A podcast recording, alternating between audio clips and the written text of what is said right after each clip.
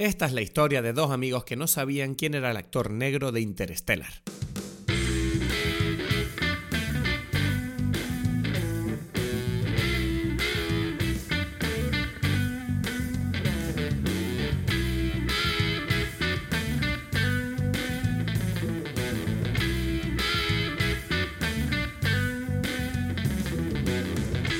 Hola a todos, bienvenidos a Dime Pelis. Mi nombre es Cristo Gasielo desde Tenerife y estoy con. Edgar Aponte desde Berlín. Grande, No sé Edgar. por qué lo dije así, pero. ¿Sabes? Lo estaba pensando, digo, ¿qué le pasa a Edgar? Se emocionó. Ya, ya. Creo que quise hacer como una especie así de, de, de- de decir tu nombre estilo Bond, ¿sabes? Pero me salió como raro. Yo me he dado cuenta que yo tengo una voz así cuando empiezo, como, bienvenidos a Dime Pelis. Y es como, porque hago así? No sé por qué hablo así, ¿sabes? Es una estupidez tremenda, pero bueno. Bueno. Hoy vamos a hablar de, de No Time to Die, la última película de James Bond, también la última de Daniel Craig, como el personaje de Ian Fleming. Y la verdad que, bueno, mm, no sé, o sea, eh, antes de empezar la película, yo tengo una pregunta para ti, Edgar. Sí, sí. Daniel Craig, ¿mejor Bond de la historia? Eh, hmm, hmm, hmm. Estamos en su despedida.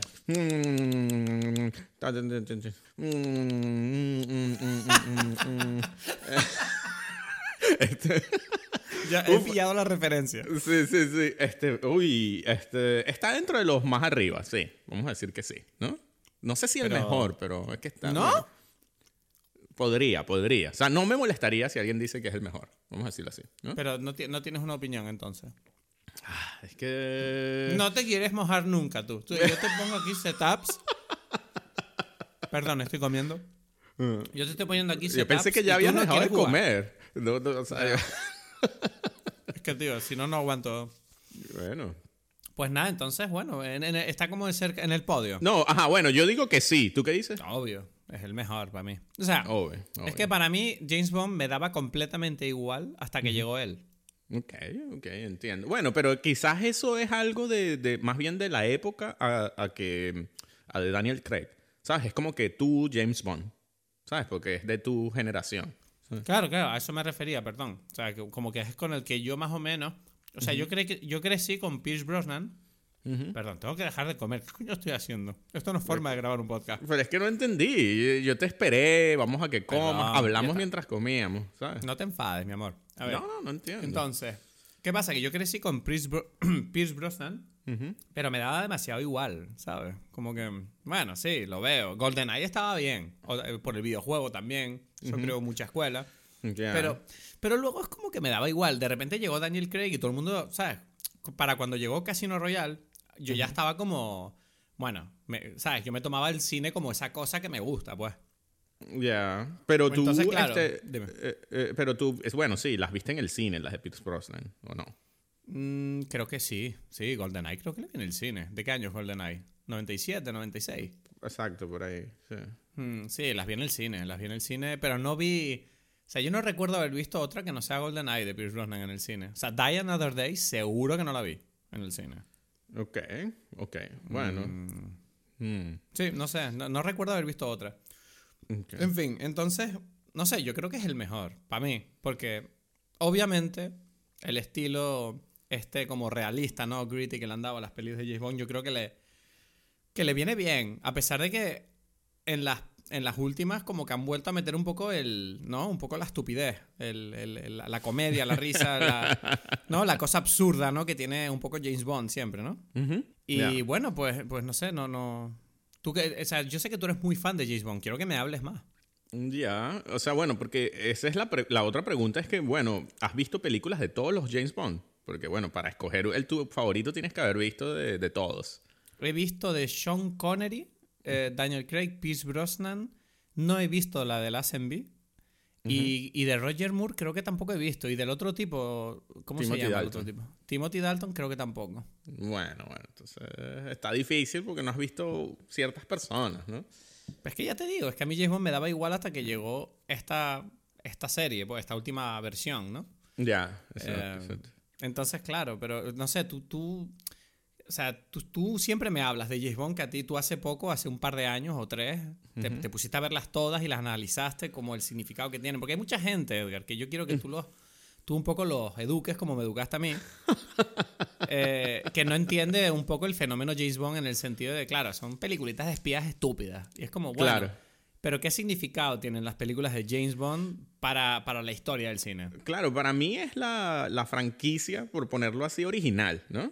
Es la primera que, que existen, o sea, antes de Marvel, antes de Star Wars, antes de, de, de todo lo que, lo que es el cine comercial, ¿no? Existía James Bond.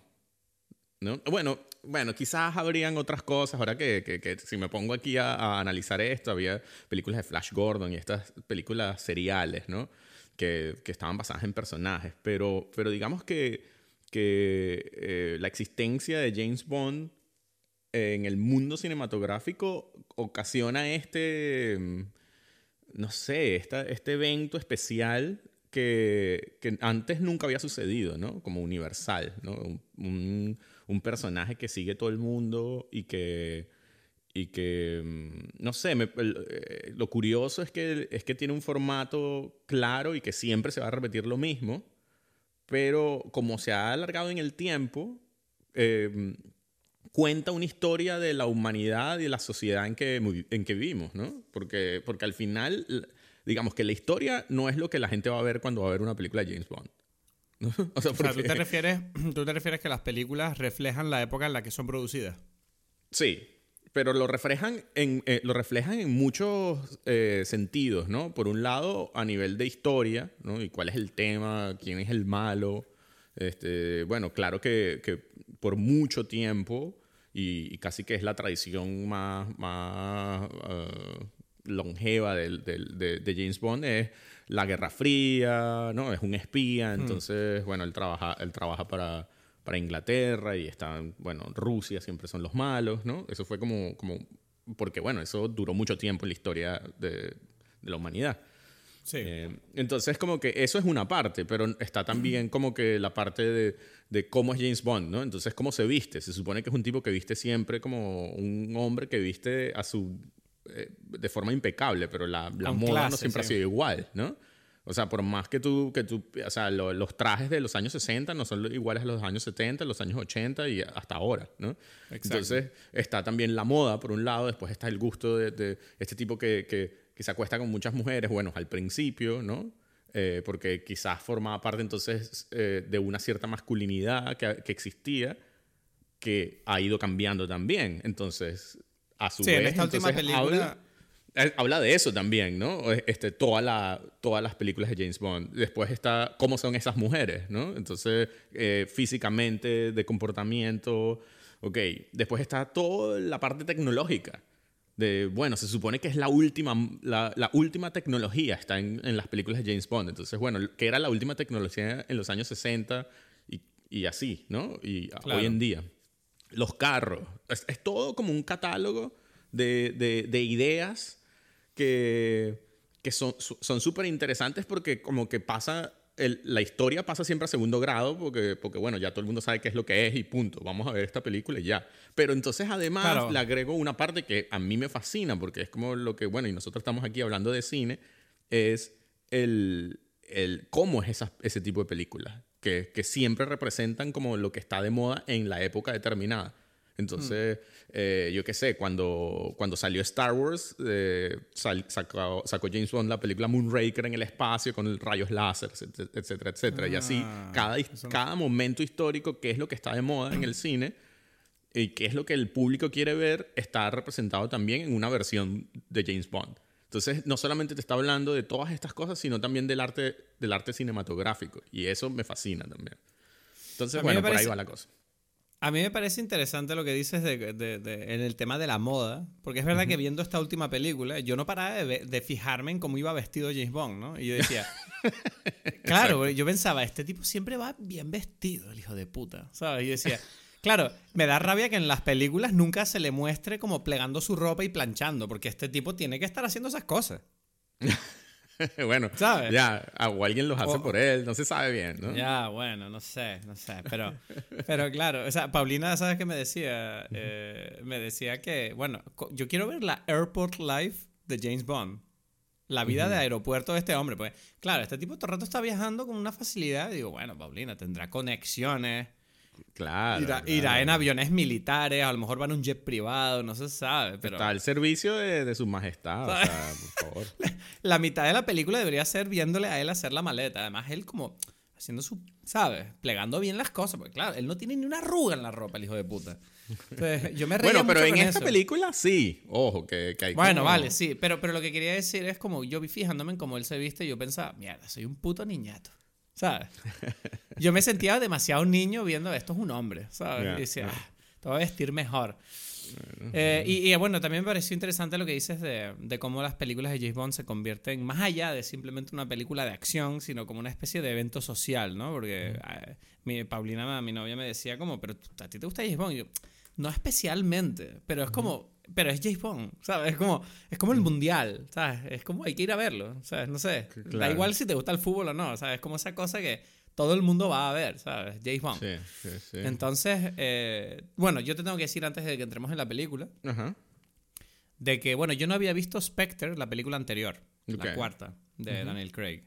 Y claro, dije, bueno, pues el día ante- antes de ir al cine, eh, dije, voy a ver Spectre para calentar, porque además ahora estas son como las primeras James Bond que van más o menos conectadas eh, a nivel de guion, ¿no? Como que hay cosas de las películas anteriores que, que importan en la siguiente. Entonces, Más o menos, exacto. sí. entonces dije, bueno, no puedo ir sin eh, saber qué pasa en la anterior. Entonces la vimos. Y yo tengo que decirte que Spectre no me gustó nada. Ya. Entonces, claro, la, la- la vimos y dijimos, uff, vaya, esta película es dura, ¿sabes? Es dura de ver, no me gustó nada. Skyfall me gustó bastante, pero esta, uff, esta se hizo dura. Ya. Totalmente ilógica, hasta graciosa por momentos, ¿no? La escena con Mónica Bellucci, creo que la comentamos tú y yo, que no tiene lógica ninguna, es absurdo todo, ¿sabes? Ya. Como el tipo se coge a la tipa después de matar a su marido y, y es como que le revela todos los secretos mientras lo ves. Es ridículo. Entonces, eh, es verdad que yo dije, bueno, y además es una película de Sam Mendes, ¿no? Que dice, uff, Sam Mendes es un buen director. Ujú. Entonces, claro, yo la verdad que cuando me dije, bueno, vamos a ver No Time to Die, yo iba con un poquito de miedo. Dije, joder, no sé si este es el nivel de las pelis de James Bond ahora, que ha, de- que ha decaído después desde Casino Royale, que me encantó, o a lo mejor esta última es buena. Y bueno, yo ya lo voy a decir sin miedo antes de entrar. Ah, la última es increíble, a mí me gustó mucho. Es muy buena, sí. También lo A mí digo. me encantó. Ya está. Sí, O sea, Kari, Kari Yoshi Fukunaga, que es el director, conocido por. eh, yo principalmente lo conozco por la primera temporada de True Detective, Sí. pero sé que ha También- hecho otras cosas. Beast of Sí. No Nation. Beast of No Eh, Nation hizo también este eh, Sin Nombre, creo que es su primera película. Ajá. y me gustó mucho. Y está una versión de Jane Eyre, que es el- la historia esta de mm, el libro, eh, o sea, es un- una versión cinematográfica del libro de Charlotte Brontë. Y, ¿y qué más? Creo que esas son las cosas que él ha hecho, ¿no? Pues Este, te sí. digo, yo iba. Yo a Fukunaga le tenía mucho cariño por True Detective y siempre he visto que todo lo que hace está hecho con. Ah, y, y con Maniac, ¿no? Maniac, que creo que te gustó también. Maniac la serie. Maniac la serie, sí, la de Emma Stone y. Jonah Hill. Esa era de Fukunaga, no me Sí, acordaba, claro. tío. Sí, sí. Pues esa, esa serie es increíble. Esa es mi recomendación del día, lo repetiré al final. Buenísimo. Eh, entonces, no, Fukunaga es como que siempre me pareció un tipo muy hábil, muy talentoso. Y dije, bueno, yo creo que este tipo puede hacer una buena película. Pero bueno, después de Spectre voy con miedo. Y es verdad que lo ha hecho, yo creo que lo ha hecho muy bien. Y ha hecho un, un- un cierre para la, la- la saga de Daniel Craig. Que, que, bueno, es maravilloso. O sea, lo cierra bien, ¿no? Es bonito el final. A mí me, me parece que está bien. Eh, encaja con el personaje. Puede ser, puede ser, pero entonces hay que presentarla o no. Vamos a presentarla entonces. Dale, dale. No Time to Die, dirigida por eh, Kari Yoji Fukunaga. Es la película que va sobre lo siguiente. Si no tienes ni idea y vives debajo de una roca, pues de esto va la película.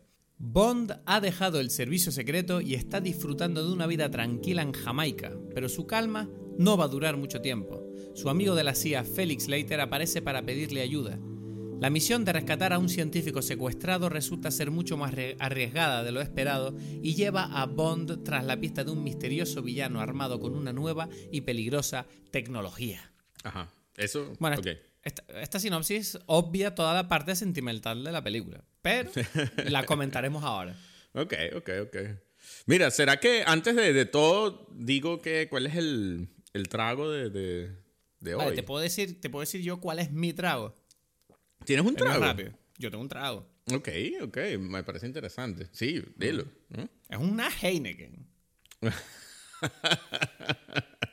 bueno, James. Bond toma Heineken. Sí, sí, sí. Bueno, de- desde, hace un- desde hace unos años, desde Daniel Craig, ¿no? Siempre, creo. Claro. Y yo trabajo sí. con Heineken también. Entonces, yo creo que era bien. perfecto.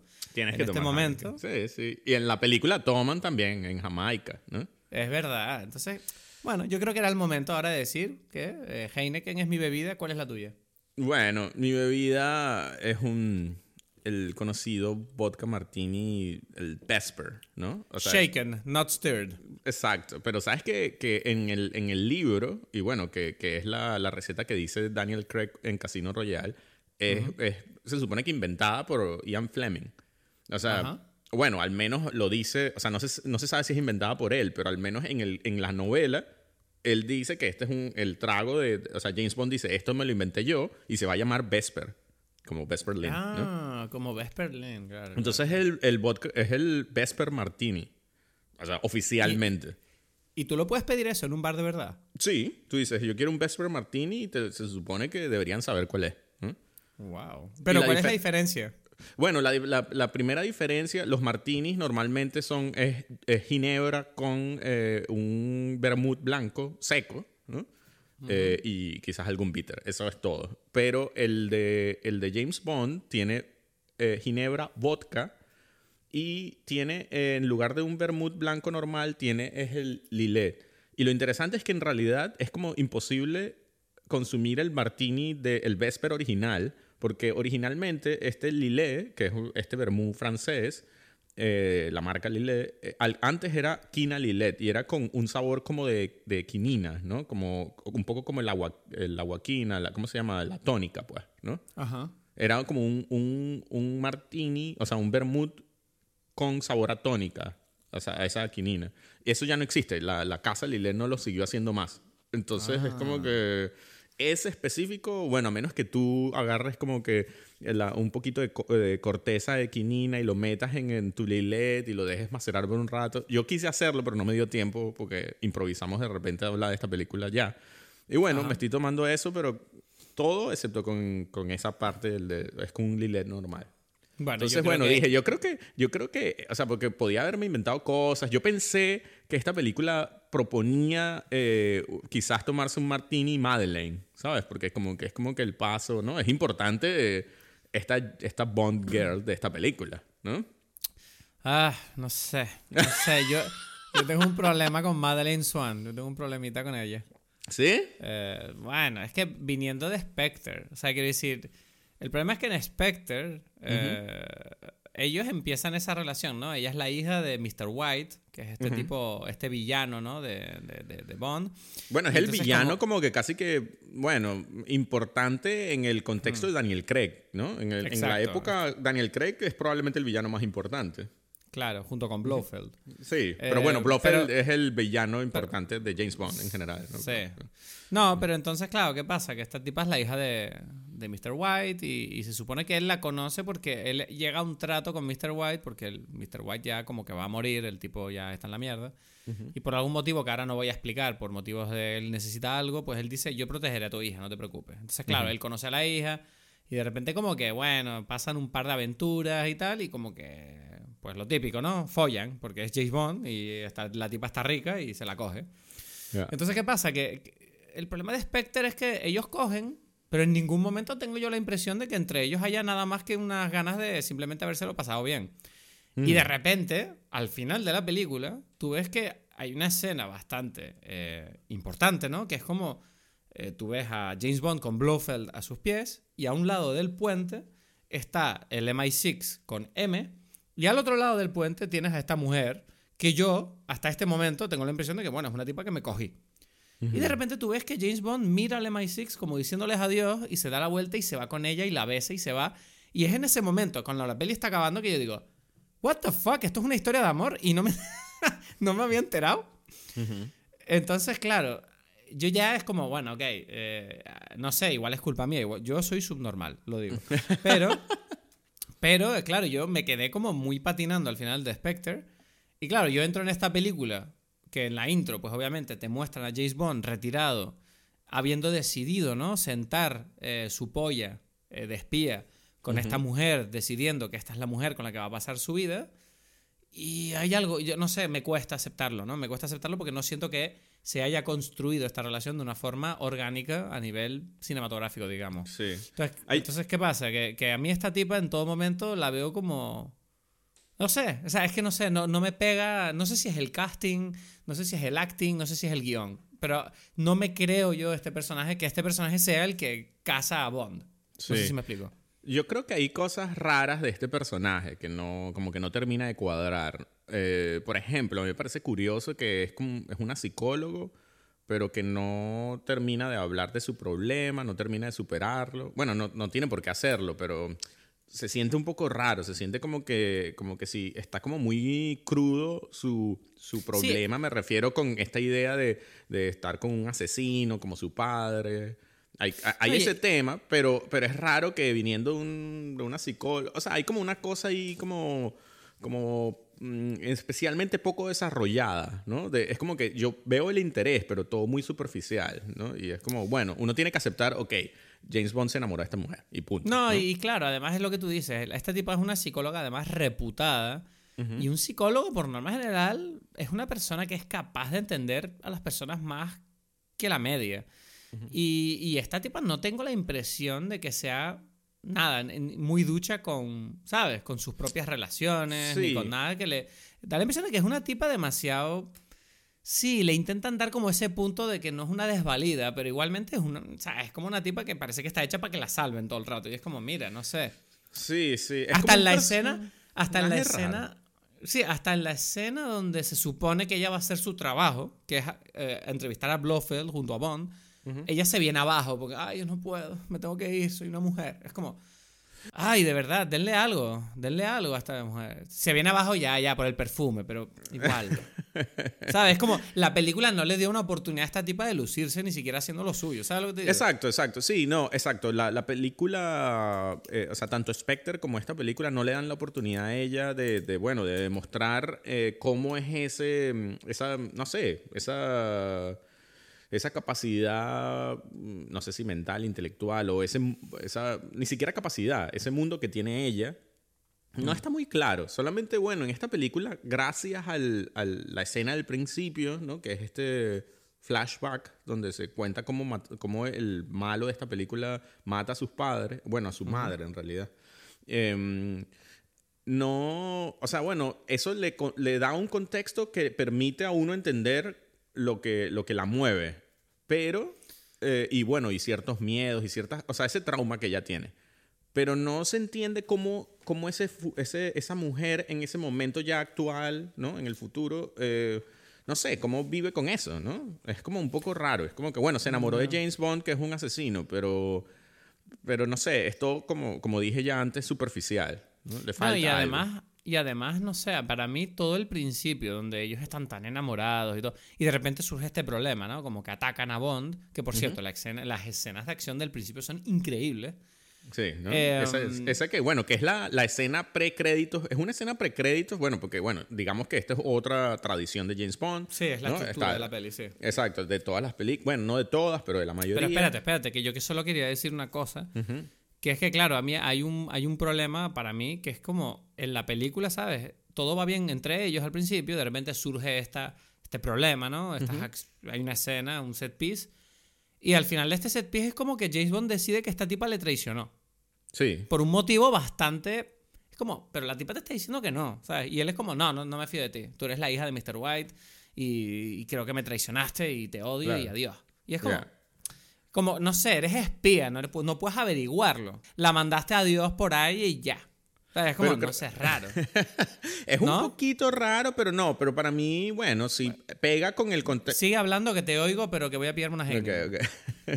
bueno, que para mí un- sí, un poquito, quizás podría ser mejor, pero está bastante claro que, que es la relación que tiene con Vesper, ¿no? Porque, porque bueno, el problema surge porque ella le, le exige de alguna forma que él haga las paces con el recuerdo de, de Vesper, que es la mujer más importante en, en, en la historia de James Bond y en este caso de Daniel Craig también, ¿no? O sea, del, del James Bond de Daniel Craig.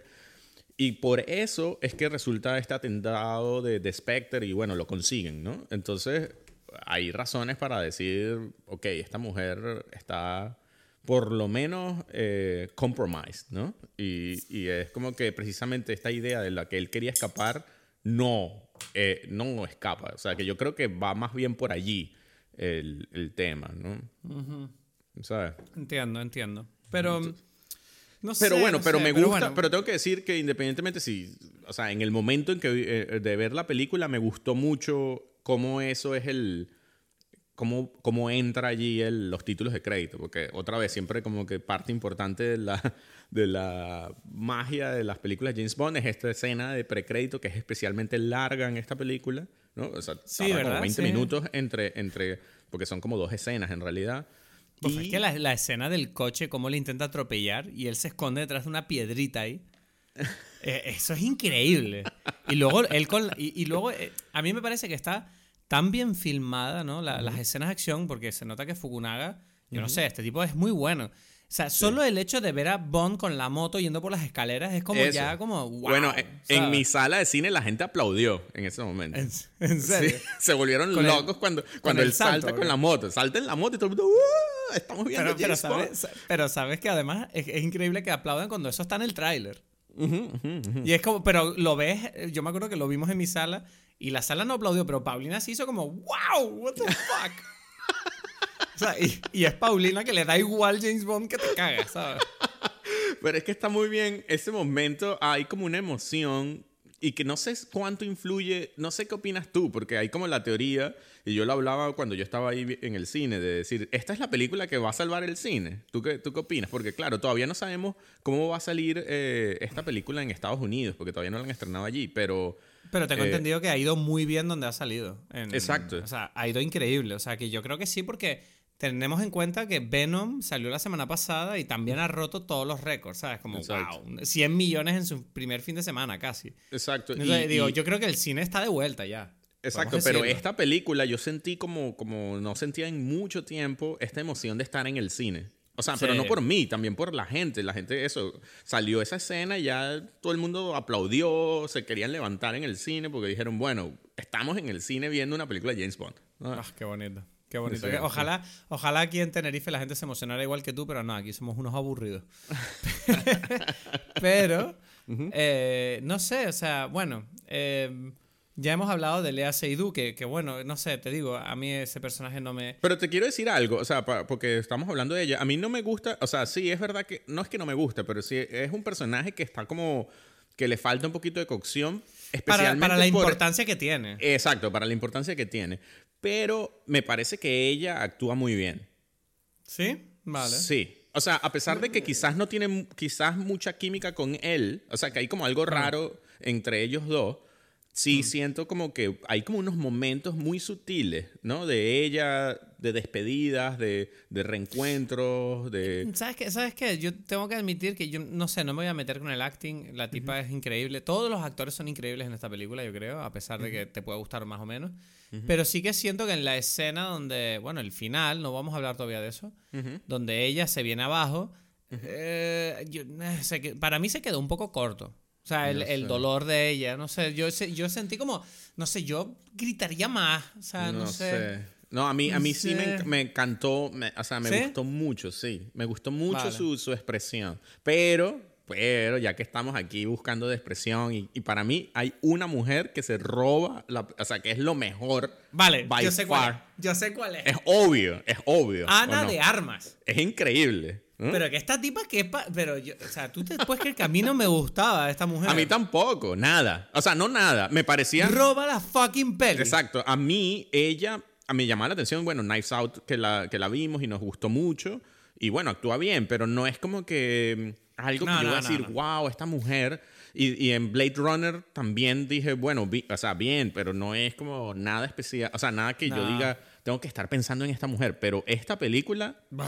Sale O sea- un segundo y yo dije, ya, Bravo. todo lo que tú O quieras. sea, ¿no? está Increíble, pero no, pero increíble no, no porque sea eh, Ana de Armas ni porque sea una mujer guapa, no, sino que su personaje es demasiado, te deja demasiada marca. Desde el primer momento tú la estás viendo y dices, vale, ¿quién es esta persona? Tengo preguntas, ¿sabes? Y es como, y aquí es donde tengo que decir que probablemente aquí es donde se nota la mano de Phoebe Waller-Bridge en el guion. Mm.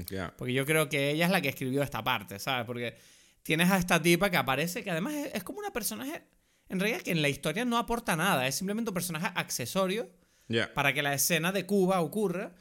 Pero eh, su can- o sea, este personaje de esta mujer que es como una novata, que no sabe mucho, que es graciosa, que parece como una estúpida, pero en realidad es muy buena en su trabajo, ¿sabes? Sí.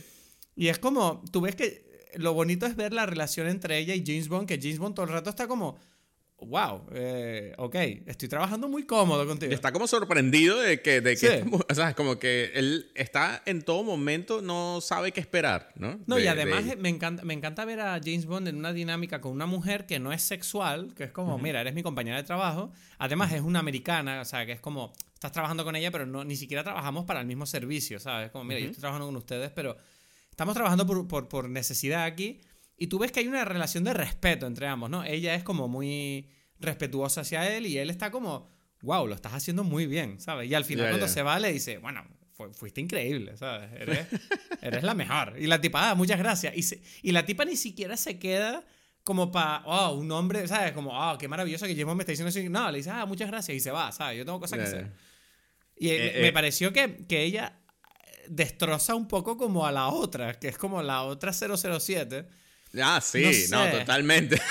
No, Totalmente. Es como, la otra se supone que es la que debería gustarnos, caernos mejor, y es como, Ajá. esta otra es como una agente como chula, un poquito como a la defensiva, ¿no? Como, nah, yo soy increíble, yo soy una 007, yo soy, me da igual James Bond. Como, no, no hace falta que te pongas así, ¿qué pasa contigo? es raro eso que tú dices, porque me- a mí me pasó lo mismo. Yo decía, bueno, esta mujer, o sea, esta Ana de Armas se roba como, no solamente la película, pero claro, deja muy mala la 007, porque es como... Claro. eh, yo... Porque James, o sea, James Bond se toma una copa con Ana de Armas en medio de la acción. Dice, mira, tú eres mi amiga, ¿sabes? Estamos aquí matando, estamos aquí disparando. Tómate una copa conmigo y seguimos con la misión. Y es como, Además, wow. además me encanta ese momento donde, donde ella empieza como a quitarle la ropa y él como que, ¿qué, qué está pasando? O sea, como que vamos a coger aquí. O, o sea, no estoy entendiendo qué pasa. Y ella como, ah, no, no, te estoy quitando la ropa. O sea, es como que... Hay prisa, ¿sabes o sea, hay prisa, ¿sabes? Es que estoy nerviosa porque llegamos tarde. Exacto, es como que perdón, es que no, o sea, no sabía qué tal. Que, que- y, en- y eso, o sea, toda esa, toda esa dinámica, eh, sí, eh, empequeñece a, a la 007, que está bien, claro, ella tiene que hacer como otro trabajo, pero de alguna forma, como tú también dijiste con el personaje de Ana de Armas, que en realidad no es importante para la historia, el de la o- mujer 007 tampoco. Esas dos personajes tú los podías haber sacado de la película y la película sigue sin ningún tipo de... Más de- o de- menos, sí. Sí, o sea, no, no, no, no, no, no, no afecta en la historia. Pero Ana de Armas hace mucho más en menos tiempo, además. Ana de Armas se nota que ella afecta al personaje de Bond de una manera mucho más. Porque lo, lo- yo creo que los personajes femeninos de esta película, en cierta manera, están como para ilustrar el cambio, la transición de la época, ¿no? Como Claro. James Bond es este vejestorio, por decirlo de alguna manera, este hombre un poco chapado a la antigua, que aún así es abierto de mente, pero es un poco chapado a la antigua, y está enfrentándose a un mundo en el que, mira, las mujeres ahora son espías también, ¿sabes? Claro, Y, claro, y tienes claro. a todas estas tipas que son iguales de buenas que yo. Ujú. Pero es verdad que Ana de Armas provoca una relación con él que es mucho más interesante que la que tiene la otra, que es como... Yo siento que la otra está como... Ujú. Siento que la, la, la, la, la 007 es como que en cierta manera representa un poco esta versión reivindicativa, ¿no? Del, del, mira, soy una mujer y soy mejor que tú. En cambio la otra es como, mira, yo, mm, el hecho de que ella sea una mujer da igual. Es como, mira, yo, sí, estoy haciendo mi trabajo y estamos trabajando aquí y venga, yo estoy nerviosa, tú estás nervioso, yo no. Sí, y son, sí, ya, y no importa el hecho de que sea una mujer. Y eso me gusta mucho. En cambio la otra, obviamente el tema de que es una mujer no lo dicen, pero sí que notas una competición entre ambos que, bueno... Que a, que- a mí me habría gustado que, que no fuera así, que fuera al revés, que él compitiera con Ana de Armas y, y fuera amigo de la otra, ¿no? De alguna Claro. manera. Claro, es que, es, que, es que se nota en cierta forma en el caso de la 007 que ni siquiera sé cómo se llama. Bueno, tampoco sabemos cómo se llama Ana de Armas, pero eh, da un poco igual. El, sí, el caso. se llama Paloma. Paloma, exacto, es verdad. Yo me acuerdo, Paloma, sí, sí. Paloma. No, pero, pero Ahí se notó que me gustó el personaje. Sí, sí, sí, sí. Pero es que Paloma también es un nombre un poquito rarillo, ¿no? Bueno, da igual. Bueno. El cuento es que, el cuento es que, mm, bueno, no sé, es que Paloma, bueno, ya que vamos a, ya que lo mencioné, eh, eh, para mí es como, suena como, o sea, nosotros en Venezuela usamos Paloma para decir como pene también. O sea, para decirlo así ya, ¿no? ¿En serio? Sí. No, no tenía ni idea. Claro, no, para ti no, no, no hay esa cosa en España, no. No, Paloma, pa, pa- pa pene. O sea, es la cosa más absurda que he oído en mi vida. Ah, bueno, es que Paloma hay un, hay nombre, es un nombre en cierta forma tradicional en, en España también, ¿no? Claro. sí, Pero no se Exacto, usa para exacto. pene. O sea, no sé, es como... Sí, no, para, en, en Venezuela se usa también para pene. Pero como- dime un ejemplo. O sea, es como la paloma, es tu... no, sí, que bueno, me- se sacó la paloma, pues, ¿sabes? Por ejemplo. ¿Sabes? No tenía ni idea. Eh, ya, mira, mi curso de venezolano ya estoy aquí subiendo de nivel. Exacto, exacto. Pero bueno, lo que, lo que quería decir es como que está mucho más claro en el caso de la 007 que es un artefacto en el cual están con- contando las historias fuera de la película, ¿no? En el mundo sobre toda la conversación sobre si, si 007 puede ser un- una mujer, de uh, afroamericana o lo que tú quieras, ¿no? O sea, bueno, en este caso ni siquiera es afroamericana porque es afroinglesa, que no existe la palabra. no sé. Afro-británica, yo diría. Esa- Pero bueno, tú me entiendes, o sea, es esta cuestión donde obviamente están haciendo comentarios sobre este tema, ¿no? Y es esto, este momento donde, donde mm, ella dice, bueno, pero tampoco te tiene que importar si yo soy 007, es un número y ya, ¿no? Sí. Ellos están hablando toda una conversación meta en, dentro de la película sobre, ok, esto nos importa, nos importa, ¿qué, qué opinamos de esto? Y, y sirve más como un comentario meta que como un personaje de la película. Sí, claro. Digámoslo así, ¿no? Pero, Entonces- pero no sé, o sea, quiero decir, a mí me da pena porque creo que es una oportunidad perdida, porque eh, me da igual si esta mujer es James Bond o 007 en el futuro o no. La, la cuestión es, siento que su personaje no aporta nada a la historia y a James Bond en sí. eh, más que el hecho de decir simplemente lo que te dije antes, que es como, ah, bueno, mira, las espías ahora son mujeres. En cambio, Exacto. el personaje de Ana de Armas creo que aporta entretenimiento y aporta frescura y hace que James Bond además se luzca más porque, porque es muy divertido ver a James Bond tener una relación tan amigable y tan... Y es bonito ver a James Bond con ayuda, por una vez, coño. O sea, siempre está solo. Claro, claro, ¿Sabes? claro, y es como, claro. mira, este tipo Sí, la está ayudando y lo está haciendo bien y es divertido verlo. En cambio, la otra es como, no sé, es como muy serio el rollo. Entonces, me da pena, Claro. me da pena en ese sentido que no se creara una dinámica entre ellos que fuera mejor que la que hay en la película. Sí. Pero bueno, para no hablar Pero de sabes que es interesante hablando de esto de la ayuda, porque, porque otra vez yo mencioné antes Sí. que, que todas las películas de James Bond son como un espejo de, de- de la época, ¿no? y, me, y, y cosas que tiene esta película que hasta ahora no, no, no estaban en el mundo James Bond y que pertenecen a nuestra época, es esta película es lo más parecido a una película de Fast and the Furious de James Bond. En, en eso de que hay como un, ¿A equipo refieres? que no solamente es no solamente Fast and the Furious, sino también las nuevas de, de Mission Impossible, que es, es este tema del, del equipo. ¿Te refieres ¿sabes? a Q, a Moneypenny, a M, a a toda Money gente? Penny, a, a- a precisamente la 007 nueva, Nomi se llama, eh, Paloma. Hay toda un- una Bueno, y sensación Felix, de que... y de- Felix, que eres tú. Felix. Te pa- Paulina me decía, es que Felix es Edgar. Eres igual. Hay un momento, que- el que- momento donde Felix está en el, ahí muriéndose. Bueno, esto no es spoiler, da igual. Se está muriendo y, y Bond lo está agarrando. Y yo decía, mira, eh, Daniel Craig soy yo, con- salvando las distancias, y Jeffrey Wright es Edgar, ¿sabes? Estamos ahí los dos. ¿Sabes? Es el blanquito y el, el, negro, el negro ahí, los dos ahí. Que está disfrutando además. bueno, pero sabes que es gracioso porque, bueno, Asier, él siempre dice que cuando él veía, eh, bueno, no sé si tuviste mm, eh, Westworld. Mm, ¿La Vi, vi el primer capítulo y no me gustó. Ah, bueno, es que él es como un personaje bastante importante de Westworld Mm. y, y, y, y decía, es que yo no puedo ver esta serie porque siento que te estoy viendo a ti todo el tiempo, ¿sabes? Es que eres Es Jeffrey que- Wright. Es que eres. Paulina me lo decía, dice, pero ¿qué le pasa a Edgar? ¿Sabes? Como, es Edgar. Y a mí me dio pena cuando el tipo se muere porque dije, mierda, es que estoy viendo a Edgar muerto ahí, no me gusta. Yo lo pasé peor que el resto de la sala, porque era, no, es mi amigo. Es mi amigo. Pero bueno. Sí, sí, sí. Bueno, este hombre, tengo que decir, vamos a hacer el paréntesis porque, bueno, otra vez, Felix Leiter es uno de los personajes más importantes de todas las películas de James Bond. Mm. Y a mí me encanta que sea Jeffrey Wright el personaje eh, en la versión de Daniel Craig. Porque ese actor, no sé, yo, o sea, antes, esto, yo siento que viejo es que, es que parece que nos parecemos, pero joven no. Ajá. Y a mí me parece desde siempre un actor genial, ¿no? Es increíble. Yo le recuerdo en Interstellar mucho, no sé por qué, pero En Interest- él no es tan Interstellar. como que no. Él, él forma parte del crew que va con, eh, con esta mujer y con... Joder, no me acuerdo los nombres de ninguno de los actores, ¿qué me pasa? ¿Estamos seguros de eso? Yo creo que estás confundiendo a este tipo con otra persona. Jeffrey Wright. Sí. Jeffrey Wright. Vale, vamos allá, mira. Jeffrey Wright, Interstellar. No, él no está allí. ¿Cómo que no está? Aquí No. está. Sí está. Entonces, ¿de ¿qué me estás contando? Sí está. Es el tipo que se queda esperándoles en la nave mientras ellos están en el planeta de las olas. Y luego cuando ellos vuelven, él está ahí como, llevo aquí 10 años esperándoles. Ya va, ¿de qué año es, es In- Interstellar? Eh, Ya va. 2014, Interstellar.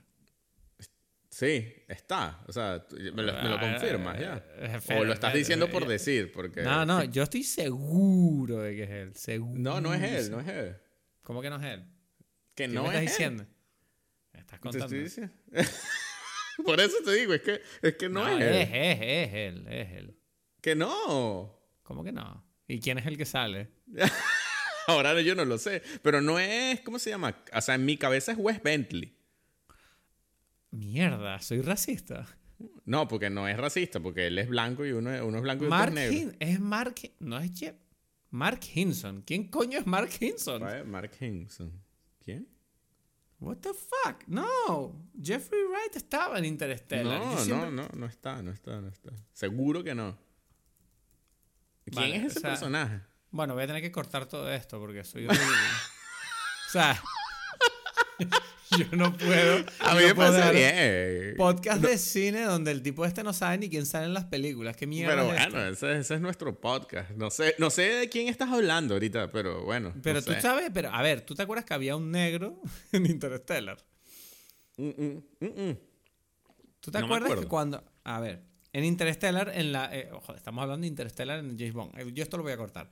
¿Tú te acuerdas que, en- en cuando ellos están en el planeta de las olas, Sí, no, ellos yo dicen recuerdo. que- cuando ellos vuelven a la nave, se supone que ellos habían pasado... En la nave habían pasado años.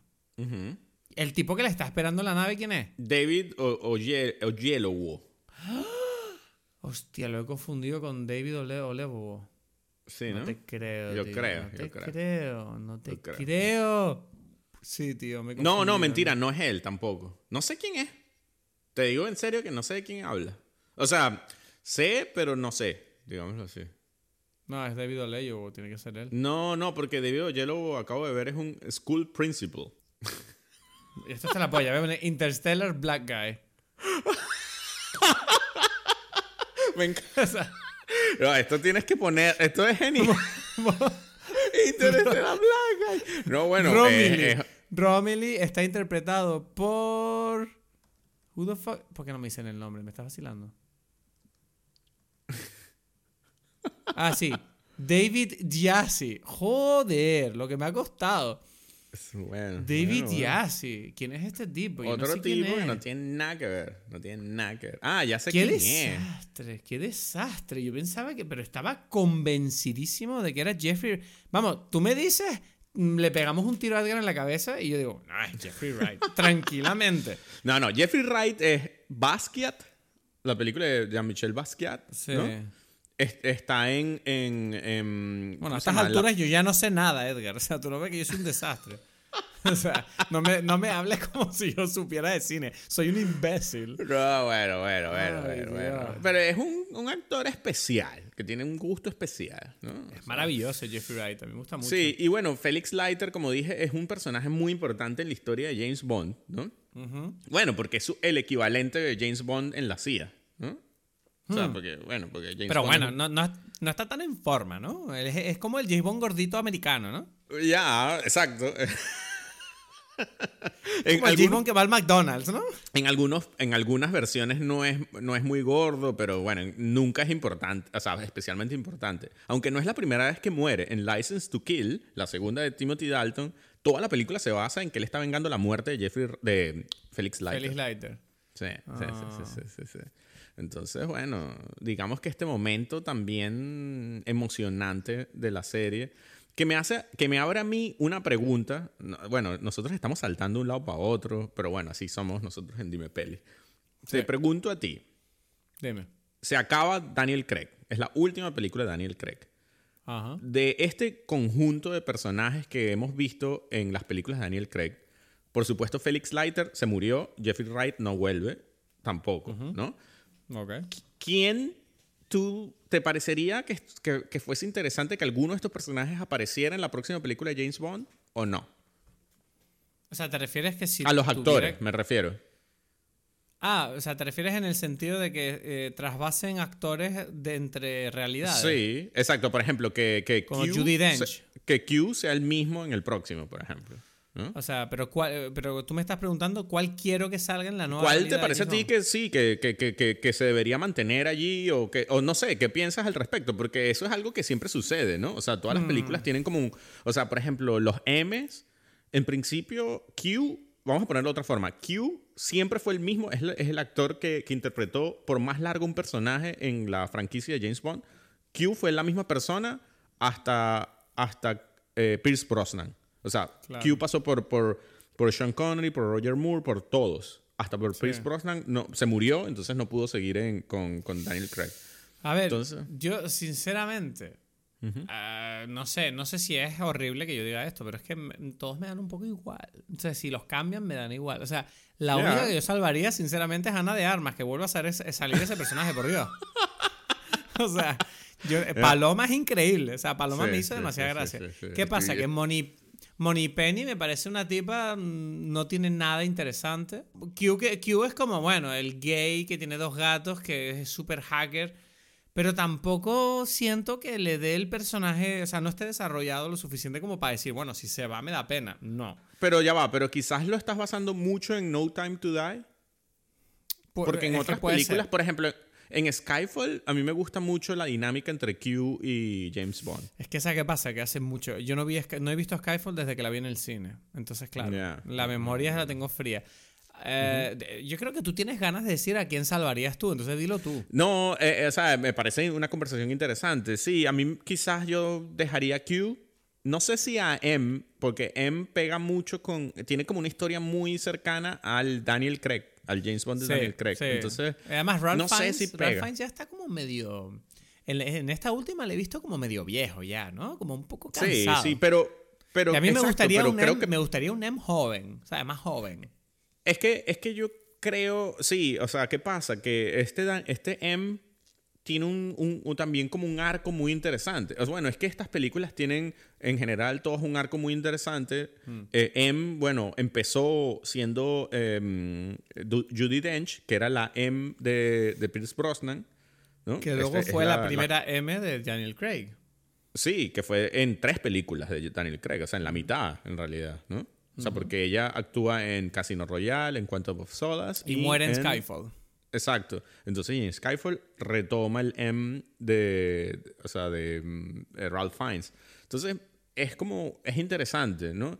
Porque Ralph Fiennes está íntimamente ligado al personaje del el James Bond de Daniel Craig. Entonces, no sé hasta qué punto es un personaje que a mí me gusta mucho también en esta película porque, como dices tú, está cansado. Es un, es un personaje que pega mucho con esta historia donde mm, esta como relatividad moral, ¿no? De, de, bueno, somos el gobierno, pero estamos haciendo cosas para el bien de la humanidad, que es algo que me parece curioso porque yo siento que a partir de no sé qué año, las películas de James Bond, James Bond no es, no es del MI6. O sea, es, pero está siempre como Sí, fuera, como que porque- le- no le cuesta mucho salirse, ¿no?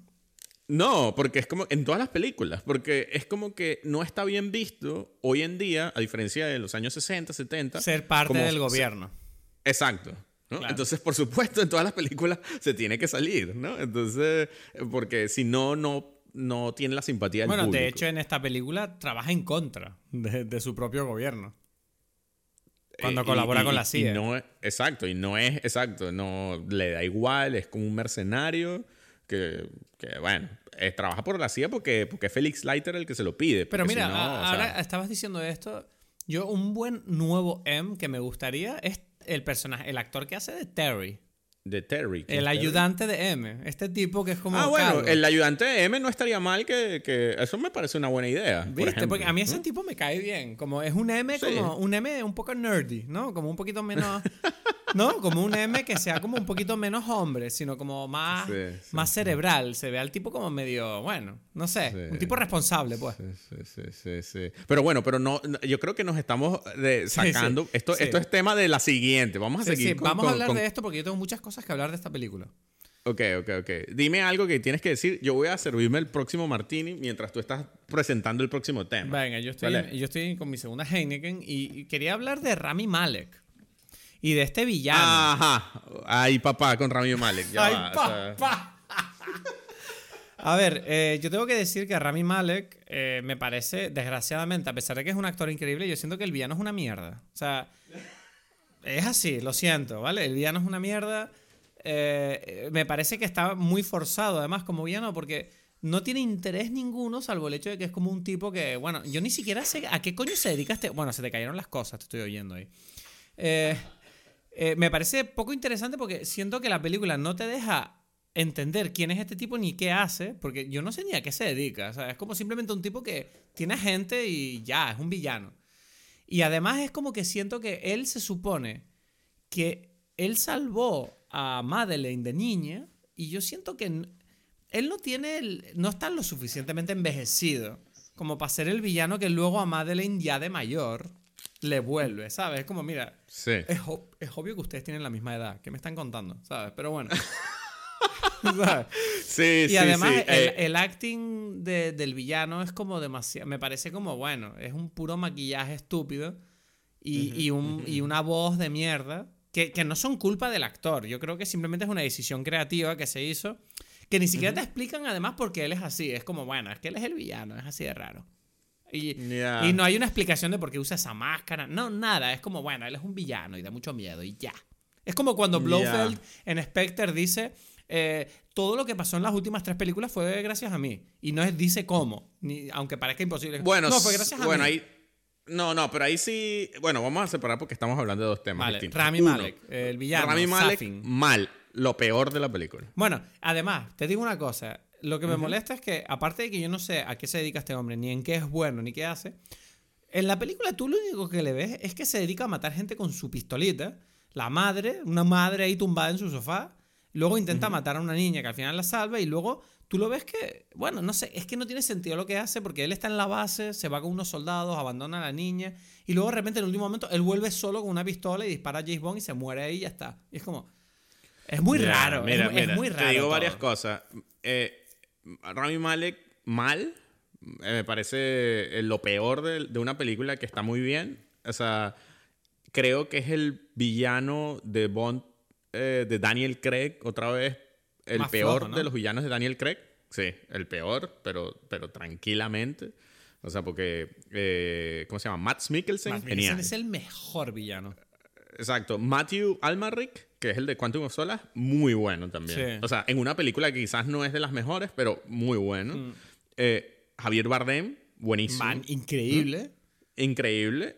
y Eh, Blofeld, a pesar de que no me gusta, pero Christopher Waltz siempre salva el personaje. Exacto, exacto. Es como que, bueno, Spectre quizás, eh, como dices tú, yo no, yo, quizás es la peor de, de Daniel Craig, pero, pero Blofeld no Pero es no lo por el peor de la villano, película. pero no por el villano. Exacto, exacto, exacto. Y, y, pero en esta película, uff, o sea... Es que nos da. Y- o sea, y- da dem- o sea, bueno, lo que le salva es que es verdad que al principio el tipo da bastante miedo en la intro de la película, ¿no? Con ese flashback. Pero porque tiene una máscara. pero Entonces, a exacto, mí- pero es lo que te iba a decir, que es como, bueno, pero también es que estás aterrorizando a una mujer y una niña. Y, y tienes una máscara puesta. Yo tengo que agregar otra cosa aquí. Voy a atreverme a decir que Rami Malek no es buen actor. Bueno, ahí, no Aquí, sé. lo dejo aquí, ya, ya. O sea, quiero decirlo. Quiero, quiero, o sea, yo me quiero mojar No aquí. Me no quiero sé. mojar aquí. No sé, a mí me Porque- da... porque- no. Ay. Ah, estoy muy incómodo. Yo no me atrevo a decir esas cosas. No. Dale, dale. O sea, él me tiene que convencer de que él es capaz de hacer algo. Porque. Es que em, no, es verdad, da la impresión, mejor- durante toda la película no tienes, yo no siento el peligro de este hombre. No. Joder, una niña, una niña lo, lo neutralizó. Sí, porque él iba a ir a matarla. Y yo no entiendo por qué no la mató. Pero es que eh, es exacto, no te explican por qué no la. Es que es como. Ay, Dios, Dios, no entiendo nada. O sea, el tipo no es capaz. no es- o sea, lo único que es capaz de matar en toda la película es a una mujer que fuma en el sofá tumbada. Que está ahí, exacto, borracha, que no le Borracha, importa además. nada. La niña, la niña no consigues matarla. Te mata ella a ti y luego cuando tú vas a matar a James Bond, de la misma manera también te mata. Es como eres un estúpido. Eres un villano estúpido. No sirves para nada. Sí. ¿Qué miedo das No. tú? Hasta el puto científico ruso cómico ese me daba más miedo. Porque por El- lo menos. bueno, otro- el el Ok, ok, me acabas de decir, ese actor hubiese sido mil veces mejor villano que el Remy Malek. Por favor. O sea, es que esta película, mira, esto ahora voy a aprovechar para decir esto. Lo bueno de esta película es que yo siento que tiene un reparto súper coral donde hay un montón de personajes muy interesantes, como hemos nombrado, Paloma, el científico ruso loco, y yo creo que, por ejemplo, Billy Magnussen también hace un papel bueno. Eh, sí, el, Sí. el de la CIA.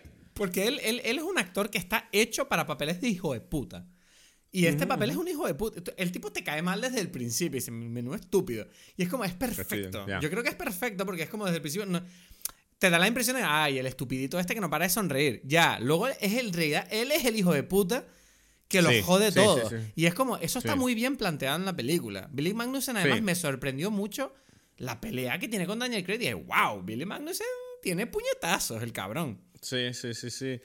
Es el mejor, eh, ahora que lo dices, para mí es el mejor villano de No Time to Die. Porque Remy Malek, malísimo, y después viene el, el ¿cómo se llama?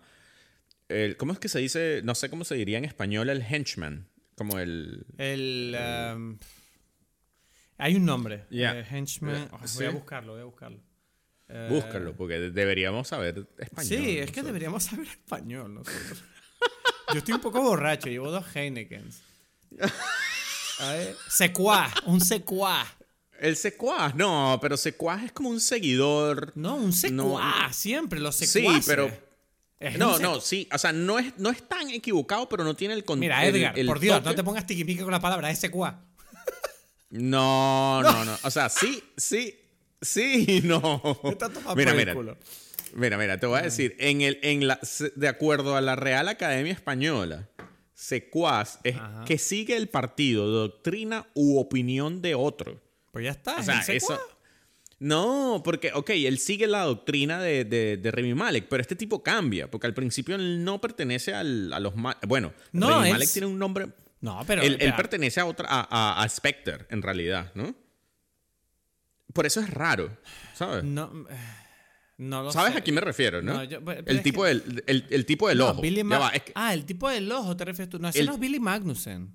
no, no, no, yo sé, yo sé. Billy Magnussen es el tipo de la CIA que, que, se- que, traiciona a Felix Leiter. ¿tú te, ¿y entonces qué pasa? ¿Qué me estás cambiando aquí?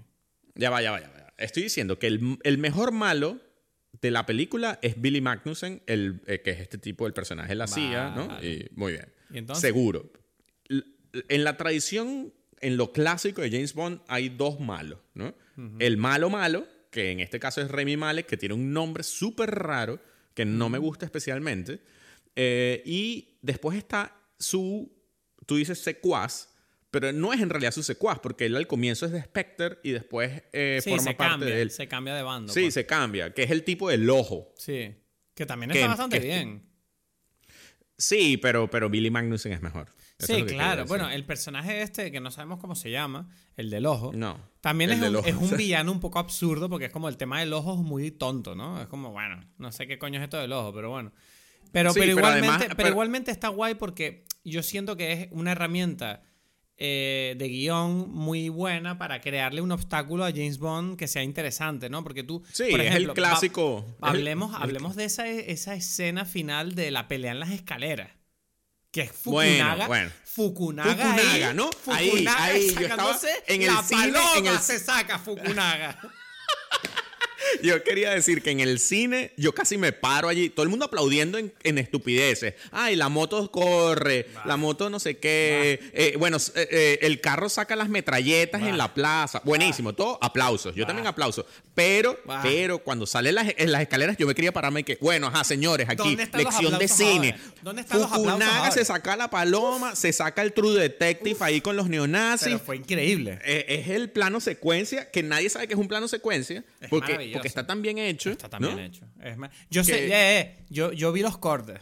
O sea, esos momentos de, Ya, no, de claro, pegarse a la claro, bueno. cámara, yo, los, yo los veía, pero ¿sabes qué te digo? Yo le estaba diciendo, Fukunaga me está gustando, me está gustando. Sigue, sigue, sigue. Exacto. O sea, por es Que, favor. es que lo, lo hizo, lo hizo. Yo dije, yo eh, eh, dije, bravo, aplausos Increíble. a Fukunaga, ¿no? O sea, como que Increíble. se lanzó. No, y bueno, bueno, Fukunaga y todo el trabajo de los stuntmen y de Daniel Craig y de todo el mundo que tiene, y de, bueno, el tipo del ojo. y de Lino, y de Lino Sandgren, el director de fotografía. Uf, es que de verdad, un- un- yo estaba como diciendo, esto, esto es cine, y te voy a decir más, te voy a decir más. Yo, que me gusta el cine, me gustan las cosas, ¿no? Las aprecio.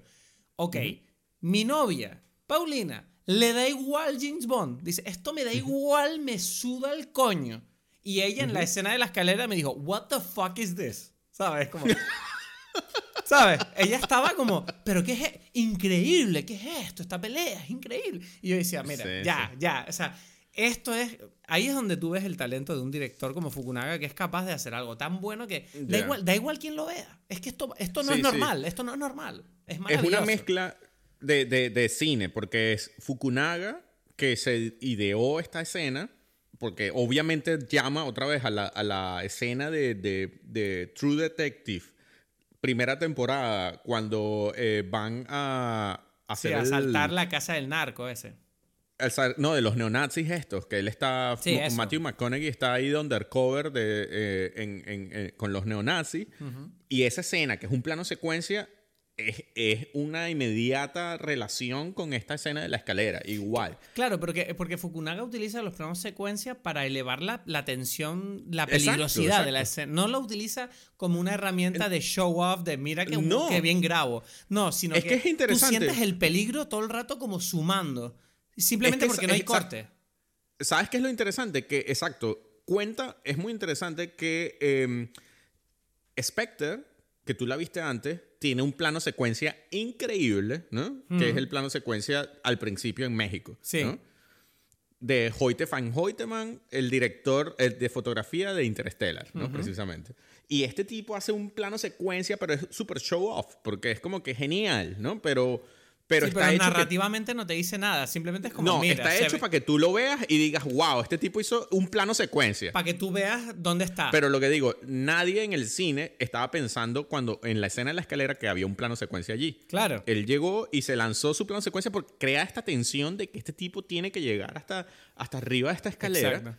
Y ya, punto. No, hay, no, no, no quiero que... Tú no estás pensando en el plano secuencia, estás pensando, wow, James Bond lo está pasando mal.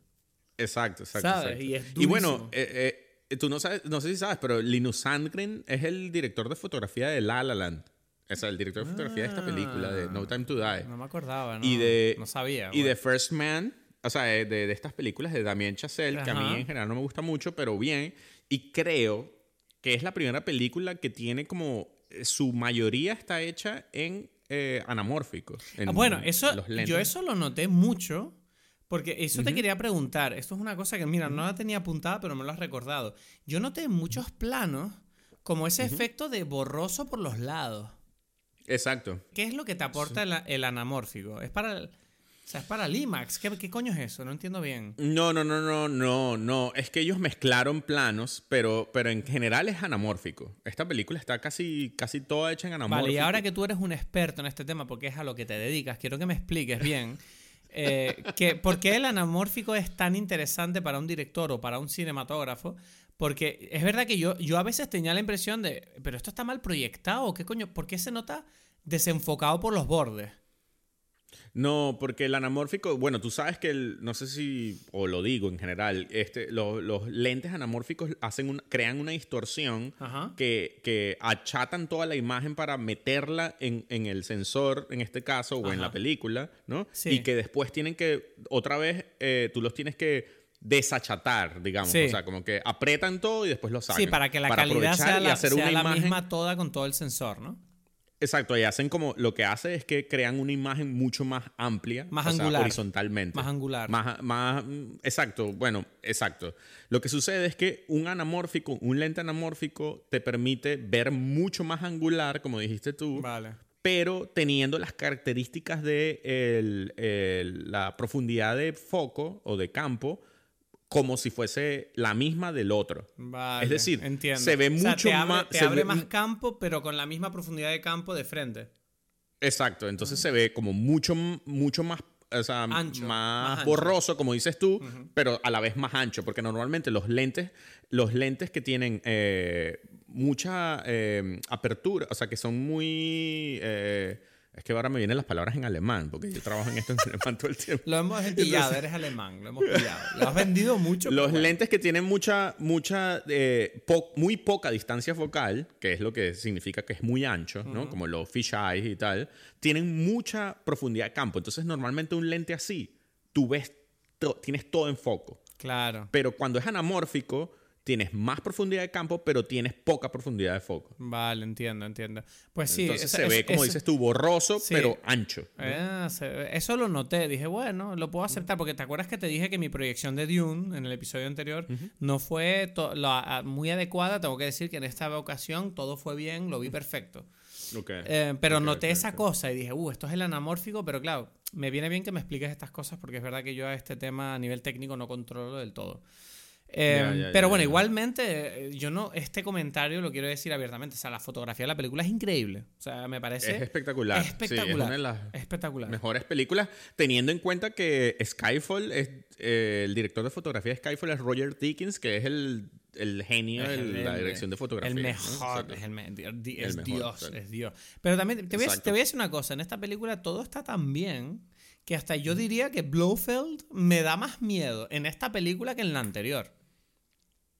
Es probable, sí. ¿Por qué? sí. Porque es como que tú sientes de verdad en esta película que incluso a pesar de que Blofeld no es el villano principal, él tiene como ese control, ¿no? Ese, esa capacidad de asustar a James Bond en cualquier momento como hace, pues como con la trampa que le, le pone en Italia o en la fiesta. Y luego, bueno, es verdad que muere de una manera un poco rápida, justificada, pero igualmente es verdad que, bueno, muere rápido.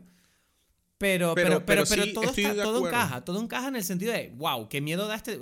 Coño, cuando lo sacan de la celda, de la escena, que es un poco ridículo en realidad el tema este de, de llevar a este hombre en un montacargas ahí, pero bueno, igualmente está bien hecho en el sentido de, ok, aquí viene este hombre y te lo presenta de una manera peligrosa, no como en la anterior, que es como un tipo sentado en una mesa con sombra, por motivos que nadie Sí. sabe.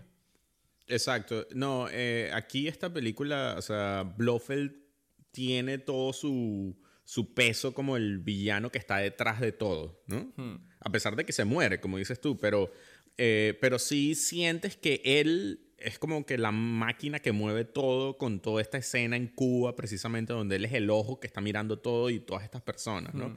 Me parece que queda un poquito mal quizás Spectre como Sí. organización, porque se muere muy rápido todo el mundo. Eso te iba a decir, como- digo, tanto, tanto Sí. miedo con Spectre y es como, bueno, ya los mataron a todos. Se juntaron todos en un mismo sitio y se murieron. Es como, ¿what? Sí, y, y son personajes poco importantes. Sí, son como unos gordos ricos ahí que es como, no parecen inteligentes. Y no parece que, que hayan como una maldad allí tampoco. No, no, No, como son- súper. O sea, mientras que en Spectre, tengo que decir, o sea, a pesar de que, como dices tú, no sé, es una película, es la, quizás la peor película de, de Daniel Craig. eh, en Spectre, en esa escena donde él está como oscuro y tal, y están todos hablando, tú sí sientes que hay, Hay un como, peligro. ok, esta organización. Y, y que esta organización controla el mundo. Claro, ¿no? exacto, sí. Ahí sí que... Y ahora que estamos hablando de esto, Dime. hay que decirlo. De- O sea, no sé, ¿qué, qué te parece este- todo el tema? ¿Cómo, cómo, cómo viviste tú el tema de, de que No Time to Die habla de un virus salido de un, de un, De un laboratorio. ¿Qué pasó allí? Esto- ¿Qué pasó allí? O sea, por favor. Por supuesto que la tuvieron que, Mira. que- que- que atrasar. Voy- Imagínate no. si no hubiesen retrasado esta película en plena pandemia. Te voy a decir una cosa. Ajá. hasta que tú lo dijiste ahora mismo, ni lo había pensado. ¿En serio no? No, te lo juro, se me acaba. Digo, hostia, es verdad. Porque, porque esta película Edgar, salió Edgar, antes. o sea, Edgar, te tengo que recordar, soy subnormal. No. me, cago, me cago en Dios, tienes toda la razón del mundo. O sea, o sea, tú imagínate a los tipos haciendo la película y de repente pasa lo del COVID. Y dices, Exacto. ok, what the fuck? Es como, en serio, o sea, los tipos fueron como unos... O sea, ahora a partir de ahora yo quiero que salgan las películas de J. Bond para que saber qué va a pasar con el mundo.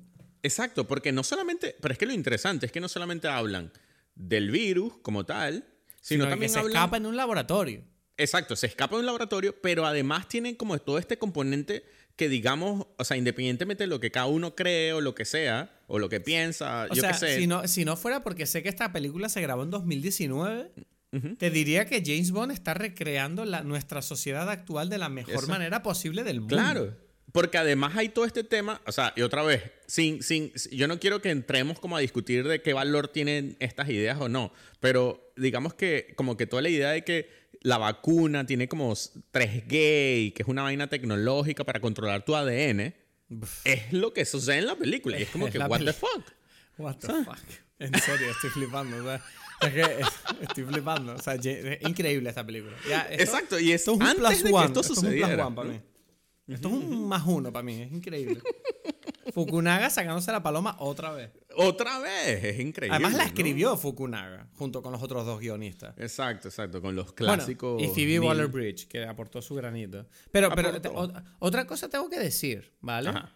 Aparte, pues si me permites cambiar de tema. Hay una Da. escena de la película que me gusta mucho, que es la escena del 4x4. el- Cuando él está huyendo con la niña y la mujer en el coche, es en el Toyota Land Cruiser.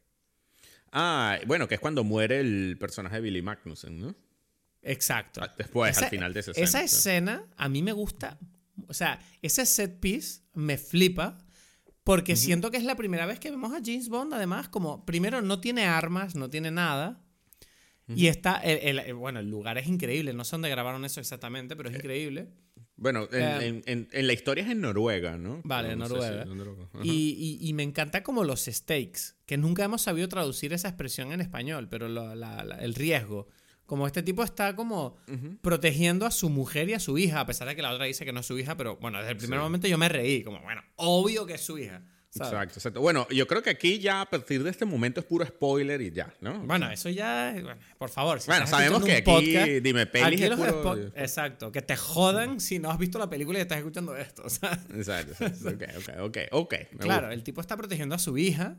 Ujú. Y, y tú sientes, yo de verdad sentí como, ves, todo lo que no sentí en Spectre, que era como estas escenas de acción que daban igual, aquí es como que el tipo está conduciendo y yo de verdad estaba con él como diciendo, uff, venga, vámonos de aquí, ¿sabes? Eh, Por favor que consiga sacar a la, a la niña y a la mujer de ahí, ¿sabes? Cuando tú ves Sí. que él se cruza con los tipos en la carretera y de repente ves que la cámara se da la vuelta y ves que por el rasante de repente vuelven los coches y yo. Yo, de verdad, está todo tan bien filmado, todo tan bien construido, que me, encan- me encantó. O sea, no sé, esa escena me gustó mucho, pues. O sea, Sí, sí, sí. no sí, sé, sí. o sea, eh, es una sensación lo que quería expresar aquí. O sea, No, es que, es que. No tiene mucho eh, eh, más. Pero, pero es interesante porque esta sensación para mí Es difícil de construir. Es difícil de construir, pero además cuadra en este ambiente, porque cuando yo estaba, no sé cómo te pasó en, en tu función, pero Mm. en mi función pusieron antes, siempre lo ponen, y probablemente en lo tuyo también, como publicidad de James Bond. ¿Sabes? Entonces que si el, el reloj que usa James Bond, los Sí. carros de James Bond. y Bueno, él la- utiliza un Toyota Land Cruiser y los malos usan Range Rover, que yo no sé Exacto. si Range Rover estará muy contento con eso. No, sí, sí, porque es como que ponerlos allí porque igual son geniales. O sea, los destruyen, pero bueno, porque es James Bond.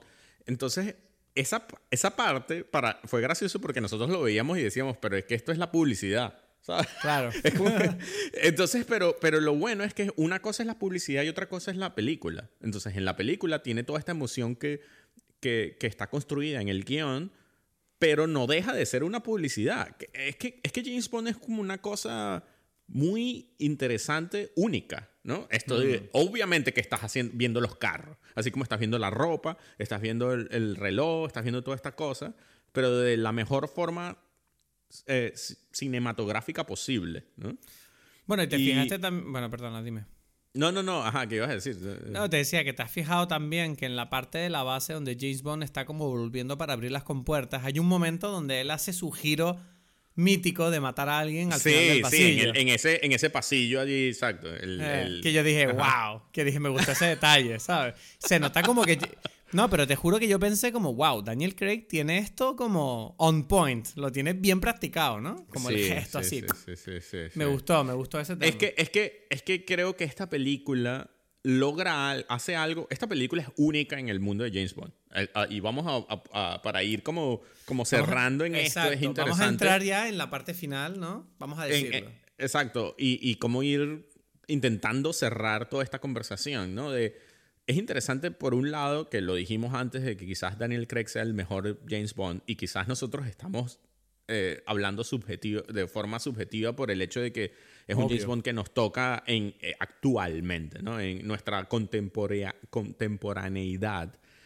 Es eso de, de, ok, nos tocó y es porque es el mundo en el que nosotros estamos viviendo, pero este tipo cambió el Bond. Yo recuerdo cuando, cuando se dijo que, que Daniel Craig iba a ser el próximo James Bond, que hubo un gran problema de, o sea, vamos a decirlo, fue el primer gran shitstorm del, de, que existe con respecto a un casting. Porque antes no existía eso. Antes, o sea, en las películas de James Bond, Sean Connery fue Sean Connery y después vino Roger Moore y ya, o sea, como que, bueno, vino la Sembi en realidad y entonces a la gente no le gustó, volvió Sean Connery, pero no era como ahora, no era donde la gente tenía una opinión que, que era escuchada porque existían las redes sociales donde la gente eh, transmite una opinión que se ve y que la gente y que los productores, los directores, los creadores de estas películas están conscientes porque lo pueden leer. Antes no.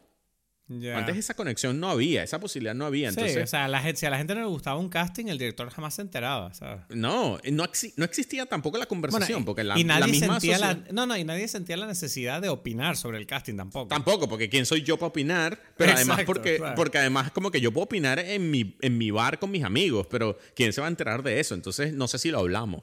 ¿Sabes? Es como quizás lo hablaban, quizás no, pero, pero era distinto. Mientras que ahora existe todo un tema y una de las primeras conversaciones que hubo con respecto a un casting fue precisamente el casting de Daniel Craig. Antes, o sea, no sé, habría que hacer como una investigación de, de la historia del cine para ver cuál fue el primer casting que ocasionó como una cosa así. Pero Daniel Craig lo hizo. Y fue, Ya. incluso yo recuerdo, a mí no me gustó como idea, como que Daniel Craig en ese momento era un, un actor que había hecho películas. es verdad eh, que él no eh, era tan famoso antes de James Bond. No, o sea, bueno, sí, o sea, no, no, era lo- famoso, no era pero me refiero, no era el Daniel Craig Claro. que es ahora, ¿no? Claro, claro, porque es que James Bond es un, es un personaje que, como dije antes, es la, la franquicia original. O sea, todo lo demás, nada, nada compite con, con- con- con James Bond. Nada, o sea, El Señor de los Anillos, Star Wars, Star Trek, lo que tú quieras, ¿sabes? Es como que no, no le llega a los pies a James Bond. Y James Bond, Aquí estás provocándote tantos enemigos, pero bueno. ya no, pero es que es verdad, históricamente es así, ¿sabes? Sí, sí, pero bueno, cualquier persona que te oiga es como, bueno, tú tuitea eso y mira lo que te pasa. Pero bueno, en cualquier caso, Daniel Craig, yo recuerdo, fue esto de que este era un personaje que había, o sea, un actor que había interpretado personajes que hasta ese momento eran como rudos, de como muy, quizás, o sea, no, no representaban esta caballerosidad, digamos, que se supone que tiene el personaje de James Bond, ¿no? De, de como un... Es que caballerosidad no pega, porque es más como un gentleman, ¿no? Como porque es inglés, ¿no? Entonces, por eso hay que usar la palabra en inglés en realidad, ¿sabes? Porque un caballero es distinto, ¿no? Es como un gentleman. Y Daniel Craig hasta ese momento no había inspirado nada parecido a algo gentleman, ¿sabes? Él, él- él se hizo famoso con esta película de, de Ledger Cake, ¿no? Ajá. No sé si no tú lo he visto, sabes. no lo he visto. Wow, bueno, esa película es muy buena, muy buena en realidad, pero no, no, no, no te dice nada parecido a que este tipo es capaz de hacer un, un James Bond, ¿sabes? Para nada, ¿no? Entonces, bueno, lo interesante es que después de este shitstorm, porque además físicamente este tipo no parece un gentleman, parece como un, un- como un obrero catire, ¿no? O sea, no, no es, o sea, es un rubio. Obrero catire. O sea, ¿Sabes? Como podría ser un alemán que está construyendo ahí, está haciendo como una. Bueno, es un tipo como bruto. Un tipo. es bruto, no es como. no- es sofisticado. No es sofisticado. Tú no sientes que él se está tomando el, el martini ese. Tú sientes Hay un que él- contraste, ¿no? Entre su forma de ser. Él se y está su tomando imagen. una Heineken, ¿no? y, y es que es curioso, porque es como que pega que él se tome la Heineken, ¿sabes? En los otros no tanto, ¿no? Sí. Pero, pero entonces, ok, hubo todo este shitstorm y de repente este tipo hace suyo el personaje a, tan, a, a tal nivel que en su última película hay que despedirlo, pero hay que despedirlo a él de verdad. O sea, es como que, ok, tú eres James Bond, ¿no? Mm, Tú lograste que la gente dijera, tú eres James Bond. sí. De una forma que otra gente no lo había hecho, nadie, ¿sabes? Es el único que es capaz de, de enfrentarse con, el, con ese fantasma de Sean Connery como el primer James Bond que todo el mundo tenía como el mejor James Bond. Sí, porque es verdad que la, la- la sombra de Sean Connery es- es- es- fue súper alargada hasta Daniel Craig. O sea, de Exacto. repente llegó. Pero porque también es verdad que en la, la serie que inició Daniel Craig, es como que Ion tuvo los huevos de decir: Mira, vamos a empezar, hacemos un reboot aquí. Ya se acabó de hacer películas sueltas que no importa lo que pasó de antes. Sino Pero- vamos a empezar con. Porque tú tienes que tener en cuenta que en la primera película de Daniel Craig estamos viendo a James Bond empezando como espía. Sí, sí, pero, Entonces, pero eso ¿sabes no creo que no lo habíamos visto antes. No, pero, pero a su vez, eso no es una cosa de huevos, como dijiste No, no, tú. pero eso, pero eso establece una relación con los espectadores que yo creo que es mucho más fuerte de lo que venía antes. Claro, pero lo interesante es que eso no es porque, porque otra vez, lo que quiero decir es que eso es porque forma parte de una, de una como, otro, como dije antes, de, de esa reflexión eh, del- del- de lo que se pedía a nivel como cultural. Es decir, porque existe, o sea, no existe Casino Royale si no existe Batman Begins de Christopher Nolan.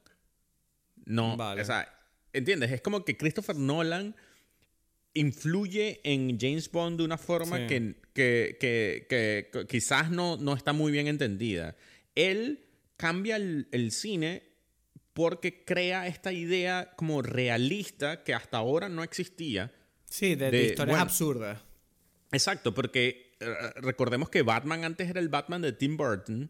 Sí. ¿no? Bueno, el Batman, millones de Batman. Bueno, de Michael Schumacher. De, no, Michael Schumacher, mi madre. Joel También. Schumacher. De Joel Schumacher, pero muchas cosas, muchos Batmans, pero no, o sea, este tipo crea como una idea de, de real y además de entender al personaje. Ok, ¿quién es este James Bond? Hasta ahora nunca había existido eso.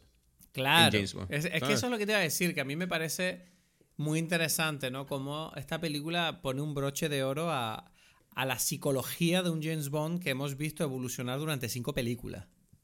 Porque, Sí, porque, porque, porque tú ves al el personaje de Daniel Craig, el James Bond de Daniel Craig, empieza pues obviamente como este hombre como un poquito más inseguro, como con ganas de demostrar que él es el mejor espía, eh, cogiéndose a todas las tipas, un tipo desatado, pero que al mismo tiempo, precisamente en su inmadurez, sufre como la, el dolor del amor, ¿no? Él se, Claro, se claro, enamora y en base al dolor que él sufre por este amor es cuando él en las siguientes películas se convierte en el James Bond que nosotros conocemos, que es como duro, retraído, que no se quiere conectar con nadie. Cuando ya al final tú ves que, igual que el personaje en alguna manera, el actor se hace mayor, porque han pasado 15 años desde la primera película. Daniel Craig ya no es el hombre joven que era cuando empezó. No, no, es que tú ves, tú ves la, tú ves Casino Royale ahora y tú te das cuenta y que mierda, este tipo era joven en algún momento. o sea, Claro, bueno, no entonces- joven, porque él tampoco empezó tan joven, porque bueno, Claro. el personaje nunca es joven, pero, pero sí, ¿no? Entonces, claro, todo encaja y tú ves que ahora en esta película, a mí me... Y ahora quiero aprovechar para decirlo, Daniel Craig creo que hace un papel increíble como actor para, Sí. darle, para darle no solo el carisma habitual ¿no? de James Bond con sus chistes y su humor y su sarcasmo británico, sino también darle esa emocionalidad a este personaje que demuestra rendirse ¿no? ante, la, ante la, la realidad de que, bueno, eh, sí, eres un hombre y todo lo que tú quieras, pero tú te enamoraste y quieres a esta mujer y a esta niña. Y por eso creo que, eh, bueno, eso hace aún más trágico el final, que lo vamos a decir ya, ¿no? Lo quieres decir tú. Mm, Sí, o sea, ah, o sea, también te lo pregunto, bueno, me imagino que te gustó, pero, pero siento que es un final que curiosamente no sé, o sea, yo lo vi y dije, bueno, no sé hasta qué punto esta, eh, cómo se lo va a tomar la gente, ¿no? ¿En qué sentido? La idea, de, o sea, la muerte de James Bond nunca ha existido hasta hoy. Exacto. O sea, hoy es la primera. O sea, yo me sorprendí. Yo dije, hey. Porque yo cuando vi la película me acuerdo del momento donde James Bond lleva a, a, a, Madeleine y a la niña y con la otra 007. Y yo pensaba, vale, la niña pequeña está segura. Yo ahora me pregunto, ¿quién va a morir? ¿James Bond o Madeleine? Y yo pensaba, hmm, no puede ser James Bond. Exacto. Y claro, de repente llega al final de la película y veo los misiles llegando y digo, wait a second, what the fuck? Y, y cuando veo, y claro, tú ves que además lo trágico de la escena es como James Bond, ¿sabes? Cuando él vuelve, él encuentra el peluche de la niña, de su hija. Ajá, ajá, y él dice, le voy a recuperar el peluche, que es como un signo maravilloso a nivel de guion para demostrar este tipo la intención que tiene ya es de ser padre. Exacto. Él tiene la intención de ser padre y él muere sangrándose con el peluche de su hija. Exacto, sí. Y es como, ¿what? Y es como, no puede ser más trágico el hijo de la gran puta del Fukunaga que el bien lo hizo que tú te imaginabas a James Bond muriendo eh, épicamente en un tiroteo y no, él muere agarrando el peluche de su hija con la quien, a quien no va a ver crecer. Y eso es lo más jodidamente desgarrador que yo pude, eh, de verdad. O sea, yo dije, ok, es perfecto. O sea, que decir, me dio pena que se muriera porque yo pensaba, bueno, le va a dar un final feliz. Porque todo es más trágico cuando piensas en el hecho de que el estúpido este de de James Bond la tuvo a esta mujer separada cinco años que pudo estar con ella. Pero bueno, quitando eso, él muere, ¿no? Como diciendo, ok, eh, nunca, mi vida jamás me permitió ser un padre de familia feliz, pero bueno, lo intenté, pues, o sea, es lo que hay. Exacto. y, y, y es una, no sé, es un final que a mí me pilló un poco desprevenido, admito. Tú, como gran fan de la saga James Bond durante todos estos años, o sea, ¿qué sentiste? A mí me pasan dos cosas interesantes. O sea, una, como dices tú, es algo que sorprende. Nunca había sucedido, no me lo esperaba tampoco, pero para nada. Y hace algo que... Mm, eh, o sea, por un lado, obviamente significa la, el, esa, esa finalidad con respecto al personaje de Daniel Craig. Entonces le está dando una importancia especial a Daniel Craig como actor que representa a James Bond porque está diciendo, ok, tú te ganaste... Lo, separa del resto, ¿no? Tú, exacto, tú dijiste, mira, tú te ganaste de tal forma a, el personaje James Bond que tú tienes que morir como James Bond para que exista otro. Sí, te tienes que ir. Te tienes que ir, pero, o sea, nadie puede, no puede existir una posibilidad de que tú vuelvas, ¿no? O sea, porque, porque si no, o sea, la gente lo va a pedir. Entonces, eso por un lado habla del público actual que, que, que está como tan fijado en, la literalidad de las historias que necesita ver a este personaje morir. Por otro lado, estas películas también representan de alguna forma el, reflejo de lo que es Marvel, que es como lo más importante ahora a nivel eh, de, cine comercial. Estas películas tienen algo de Marvel, tienen como estos chistes, ¿sabes? graciosos. Bueno, El, momento, el momento donde él se da la vuelta y llega con Madeleine y la niña y le dice, mm. Bueno, te este, presento y se da la vuelta y dice, ¿mi familia? o sea, el tipo como medio confundido, como, ¿en serio estoy diciendo yo estas palabras? Bueno, Exacto. o sea, soy, tengo una familia, pues. Exacto. Hay unos momentos muy Marvel en esta, en esta película que, que, que curiosamente superan a Marvel porque llegan y Marvel tiene como un miedo, y esto me parece curioso, con la muerte. ¿no? Sí, ¿verdad? tienen, sí, tienen, medio con, tienen miedo con la tragedia. A pesar de que en la última, oye, mataron a Scarlett eh, Johansson. ¿En cuál? En, en la última. Ah, bueno. sí. Sí, es verdad. Bueno, mataron también a Tony Stark, porque, pero bueno, porque era ya el final y tal, pero es como que en general en sus películas como que no lo terminan de hacer. Sí, nunca, hay, nunca, hay un, nunca hay un riesgo muy alto en las películas. No, no, no terminan de morir como que morir como que mierda, estas personas se murieron. Entonces es curioso que esta película lo hace quizás a otra vez, no sé hasta qué punto, influida por, por Marvel, por el hecho de la muerte de Tony Stark eh, porque, porque Avengers Endgame termina con el funeral de, de, Tony Stark. Entonces, quizás va por allí esta influencia, pero, pero lo hace creo que mejor, porque es más sorprendente, ¿no? O sea, es como... Eh, de verdad que a mí me pilló muy desprevenido. O sea, fue como... pero se va a salvar, ¿sabes? Yo, yo estaba todo el rato como, bueno, ahora el tipo... Pero claro, es verdad que cuando él le enseña el tema este de nunca vas a volver a poder a tocar a nadie, Ujú. Yo dije, ok, esto no me está gustando. Porque, porque claro, yo, yo, yo lo veía, si él no tuviera... Porque tú ya fucking- sabes como qué es lo que significan estas cosas. Claro, no, porque yo decía, mierda, si no tuviera el fucking peluche, Ajá. yo diría, ok, este tipo ahora, no sé, encontrará una solución. Una... Exacto, Pero sí. de repente tú lo ves con el, el peluche ensangrentado y dices, uff, esta imagen, las imágenes que la película me está transmitiendo me están hablando de una tragedia. Exacto. Y, exacto, y uff, eh, de verdad, de verdad, la, la parte... eh, Yo tengo que decir, ¿vale? A pesar de que me, me emocionó mucho la muerte de James Bond y tal, me da un poquito de pena que él haya muerto con, en una base de mierda con un villano de mierda como ese. Me habría gustado... No, no. Algo más. Sí, sí, que, que, que Eh, fuese por algo más interesante. ¿no? Exacto, que fuera más interesante como el, el conflicto que, por el que él murió, ¿no? O sea, siento que eso Sí. es lo único que me dejó un poquito como, mierda, ¿me estás diciendo en serio que este Rami Malek de mierda es el que mata a James Bond? Él consiguió matar a... Sa- ¿Sabes qué me llama la atención? Pero igual queda, igual queda bien que sea este estúpido No, no, villano. no, pero no lo sé, porque ellos creo que ellos quisieron hacer algo parecido a lo que sucede en Skyfall, donde hay como un espejo entre ellos dos como, como personajes que están creados por, por instituciones que, no sé, que, que crean como sus emociones. Pero mm, en esa conversación donde es como que tú y yo somos iguales, entonces son como dos caras de la misma moneda, pero, pero no está terminado, no está bien hecho, porque Sí. es que creo que Rami Malek no es especialmente un buen actor. O sea, ¿tú, pero crees, bueno, ¿tú crees que es más problema del actor que del guion? yo creo que sí. Yo Mm. creo que sí. O sea, yo creo que, el, que- no sé hasta qué punto el guion está Es verdad, bien o que, mal. es verdad que, eh, no sé, ahora tengo que hacer un esfuerzo de tratar de imaginarme un actor que me guste en ese papel y pensar cómo sería la película. Hombre, yo sé Es que, la que- escena de la niña, donde él tiene a la niña agarrada y, y- Eso, y- toda esa y James Bond, y conversación y James. Bond está como arrodillándose de estilo japonés pidiendo disculpas. Ajá. Yo decía, esa escena de verdad que Rami Malek no me transmite nada de miedo. No, él lo hace, no lo hace bien. No lo hace bien. O sea, es como que yo digo, mira, lo lamento, pero tú, tus decisiones como actor no están bien hechas.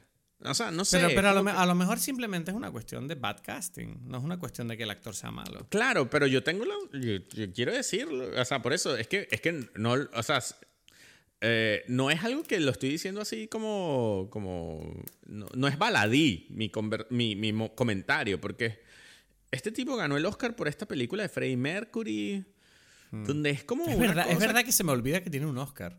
este tipo tiene un Oscar y, y, y, tú, y tú dices, mira, este tipo hizo un Oscar con un personaje que en una película Era complicado, era complicado. pero lo que él hace es más parecido a una parodia que a un personaje.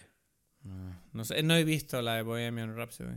Ah, bueno, bueno, bueno. Entonces eso, o sea, esa es Debería, otra debería verla. Es que a mí me da como No, pereza verla. no, bueno, sí, no sé. A la gente, a- o sea, nuevas generaciones les encanta. Yo tengo unos amigos que dicen que lo que les gusta. Deja de es- decir nuevas generaciones, hijo de. No somos tan viejos. No, no, no, pero es que esto es verdad, esto es verdad. Te digo algo, o sea, porque a mí, o sea, no, es que, es que esto, esto es específico. No lo digo por, por, por, por- a mí no me encanta sentirme viejo, ¿sabes? O sea, no. O sea, pero, pero en el caso de Bohemian Rhapsody pasó lo siguiente. Es que yo no sé si tú lo sabes, pero Queen como banda es algo que, bueno, a, la gente, bueno, le gusta, viejos o lo que sea, pero no es de esta generación. Y hay, o sea, de esta generación, gente muy, o sea, me refiero, niños, ¿no? O sea, yo tengo amigos cuyos hijos son fanáticos ahora de Queen gracias a la película de Bohemian Rhapsody porque es como que ya va, niños de 10, 11 años, ¿sabes? O sea, nacieron después del 2000, ¿sabes? O sea, es, que, es que hay que entender toda esta cosa. ¿no? O sea, siéntete viejo porque hay que sentirse, ¿sabes? Como que, Ya. imagínate, estos niños son- nacieron en el dos- eh, menos del 2000 y entonces de repente aparece una película donde cuenta la historia de una banda, ¿sabes? Antigua, antiquísima. Y de repente dicen, wow, pero estas canciones son maravillosas, etcétera, etcétera. Y les encantan. Y muchos amigos míos me dijeron, a mí me gusta esta película solamente porque mis hijos la vieron y ahora les encanta Queen, ¿sabes? Claro, claro. No, eso es importantísimo. Exacto, O sea, exacto. decir, pero Yo descubrí Queen de niño porque lo escuchábamos en casa y recuerdo que, por ejemplo, redescubrí Queen en el musical, hubo un musical de Queen, no sé si tú te acuerdas. sí, exacto. exacto. Y, el- y en Madrid, yo me acuerdo que lo fui a ver como dos o tres veces ese musical. Ajá. Que yo no sé, yo no soy muy de musicales, pero mi padre era como, le encantaba y yo decía, yo voy contigo, esto es increíble, ¿sabes? O sea, o- oír a gente cantando canciones de Queen en directo es una pasada. O sea, yo nunca llegué a ver a Queen live. Claro. Pero bueno, tú vas al musical y ves a tipos que cantan casi igual de bien y es increíble, ¿sabes? Exacto. O sea, ahí es donde tú ves la magia del, del, del- Bueno, sin desviarnos demasiado del tema, pues Rami Malek. No, no, no, entonces. pero por eso. Exacto. Entonces, volviendo a este tema, yo siento que, que tienes un poquito de razón con, con eso de que él pudo haber o sea, fallecido en otras situaciones. Pero bueno, em, James Bond muere y tiene esta sensación de que obviamente está muerto, pero algo que a mí me parece incluso de alguna forma revolucionario en el mundo actual es esta noción de que tú sabes que James Bond no muere. No sé si me explico. O sea, bueno, es como... la, pre- la- la pregunta ahora, claro, será cuál es el siguiente paso, ¿no? Como van a crear un nuevo universo y un nuevo actor va a interpretar a James Bond. Va a venir James Bond. O sea, es como que está clarísimo. Yo no sé si tú lo viste, pero creo que al final de, la, de los sí, créditos... sale, ¿no? sale James lo de Bond will- James, James Bond will return. Exacto, que es como una frase también clásica que salía en las películas. Incluso a veces películas decían cuál iba a ser la siguiente, ¿no? O sea, Y entonces, y entonces tú dices que, que hay polémica porque dicen que la próxima James Bond va a ser una mujer, o, o eso es una estupidez. mm, yo, yo pensaba antes de No Time to Die que eso era como una, una posibilidad, pero yo siento que ahora... O sea, yo siento que en esta de No Time to Die, la película entiende perfectamente cuál es el patos de la, de la mitología de James Bond. Y es como, Exacto, sí. Es lo sí. que dice, o sea, yo no tengo nada en contra de que, una, de que haya una película de espías de mujeres y todo lo que tú quieras, pero si el personaje es James Bond, yo, me pareciera un poco estúpido. O sea, no entiendo qué, qué, qué- qué acomete. ¿Cuál es el logro de. Bueno, James Bond es una mujer De ahora, que o sea, James no- Bond en sí mismo sea... O sea, una yo creo que en o sea, esta no película... tienes- o sea, que si- ¿cuál terminan de aclarar ese problema, de, en decir, mira, eh, el, el agente 007 puede ser una mujer. Exacto. Ya lo, lo fue incluso, ¿no? En esta película. Entonces es Sí. como que, ¿cuál es la discusión? Porque James Bond es un hombre porque se llama, o sea, James- se llama, se James, llama Bond. James Bond. O sea, y, y yo creo, y yo creo que, mira, o sea, el problema no es. O sea, tú no puedes decir, eh, bueno, estaría guay eh, para la. No sé, para todo este tema del woke y de, y de la igualdad. Que de repente esta propiedad que siempre ha sido un hombre, de repente sea una mujer. Es como, no. O sea, lo importante sería que. Yo creo que la igualdad no se consigue a través de la conquista de propiedades masculinas, sino creando propiedades femeninas que sean igual de Claro. poderosas. Claro, porque, Entonces- porque lo interesante es que, es que uno puede seguir, o sea, o la sociedad o, el, o lo que tú quieras, puede seguir investigando la masculinidad y la feminidad Hmm. a través de este personaje James Bond que es, que es un hombre y, Hmm. y él puede ser lo que sea siendo hombre. O sea, Sí, el- y el- no, pero es que eso- lo que te digo es que no hay nadie haciendo películas de aliens con eh, una Ripley masculina, ¿sabes? Es como, no, nadie se plantea eso, es una estupidez. No, Porque y- Ripley, y- y es lo que Ripley digo, es una mujer. Y lo interesante de James Bond es que es él. Entonces es como que él es un hombre y es así. Y, y ese personaje puede tener como distintas actitudes en distintos universos. Eso, eso, o sea. Pero, pero, pero eso- entonces, damos por... ¿Tú crees que entonces, bueno, simplemente James Bond va a seguir siendo James Bond, simplemente interpretado por otro hombre y ya está? No lo sé porque, porque yo siento que la maravilla, como dije ya antes, de, de- de James Bond es que él se va a adaptar al Hmm. mundo actual. Yo no estaría, yo, yo no estaría en contra de un James Bond transexual. O sea, ok, ya que estamos, ¿quiénes son tus, tus personajes para el próximo James Bond? Actores, dice. Sí. ¿Quién, quién tú pondrías No, allí? mira, mira, yo estoy pensando así. O sea, bueno, se habló mucho de Idris Elba, que a mí me gustaba Idris Elba. Sí, sí. A mí me gustaba también, pero, pero ya está viejo. Ya. No va a ser. Ya está, no, ya está viejo y no va a ser. Ahora, estamos hablando de adaptarnos a los tiempos que corren. O no, no, Hay lo que tú idea quieras. ¿Quién te parece que ahora No, no, bueno. actuar como James Bond? Hay cosas que tengo en mente que no necesariamente son las que yo querría, pero que digo, mira, interesante. Por ejemplo, Timothée Chalamet. No. ¿No? Que lo cero, queremos a cero. Chalamet no es. No, escucha, escucha. no me pega como James Bond porque es un tipo demasiado sensible. No, no, no, no. no, no tiene Hay masculinidad, muchas. Muy, pero- hay muchas cosas. Pero, ¿no te parece interesante un James Bond que no sea un representante de la masculinidad antigua, sino que sea como este tipo que es como Mira, mejor- te digo a alguien. No te sé. digo a alguien, te digo a alguien. dime. No, no, pero te digo, te digo ya. A mí me da igual. Da igual, Chalamet. Me gusta. Hay dos personas que me gustan a mí. Vale, yo te, vale, a ver, estoy pensando yo ahora mismo en voz alta. O sea, Dri- Idris Elba Está bien, pero, pero no. Pero te Eh, digo vete uno que me gusta. Eh, el actor Dime. de. Ah, coño, de la madre que ahora no me viene el nombre. eh, de Sound of Metal. Ahí, te lo dejo. Riz Ahmed. Riz Ahmed. Riz Ahmed. Es interesante. No está Interesante. mal. Ojo que no está Un mal. tipo como medio árabe. Sí. Bueno. Eh, es verdad, estaría, podría estar interesante. Además, eh, él me pega como espía en el sentido de que no destaca. él es un actor tanto. increíble. O sea, él. él- Y es increíble como eh, actor. este tipo puede hacerlo bien. ¿Sabes? Mm, interesante. Ese tipo me gusta Bueno, mucho. Otro que me gusta a mí. Bueno, di uno tú. Vamos a decir, uno, uno yo, uno tú. no, Es que, es, que, es, que estoy, es que estoy pensando. Di otro tú mientras. Bueno, te digo pensando. otro yo. Dev Patel, Dev Patel. el actor de London Millionaire, ¿sabes? Ah, es que yo no lo. No, Bueno, no pero él actúa Pero Se parece mucho a Riz Ahmed. Tú quieres a tipos medio hindúes árabes, ¿no? Middle East. Bueno, porque estoy queriendo empezar con los temas un poquito así para que no digan, ¿sabes? Pero no, pero eso... No, pero ya, pu- ya puestos di. eh, no sé, el tipo este de The Eternals. ¿Cómo se llama? Eh, No, no. No, no pega. No pega, no pega.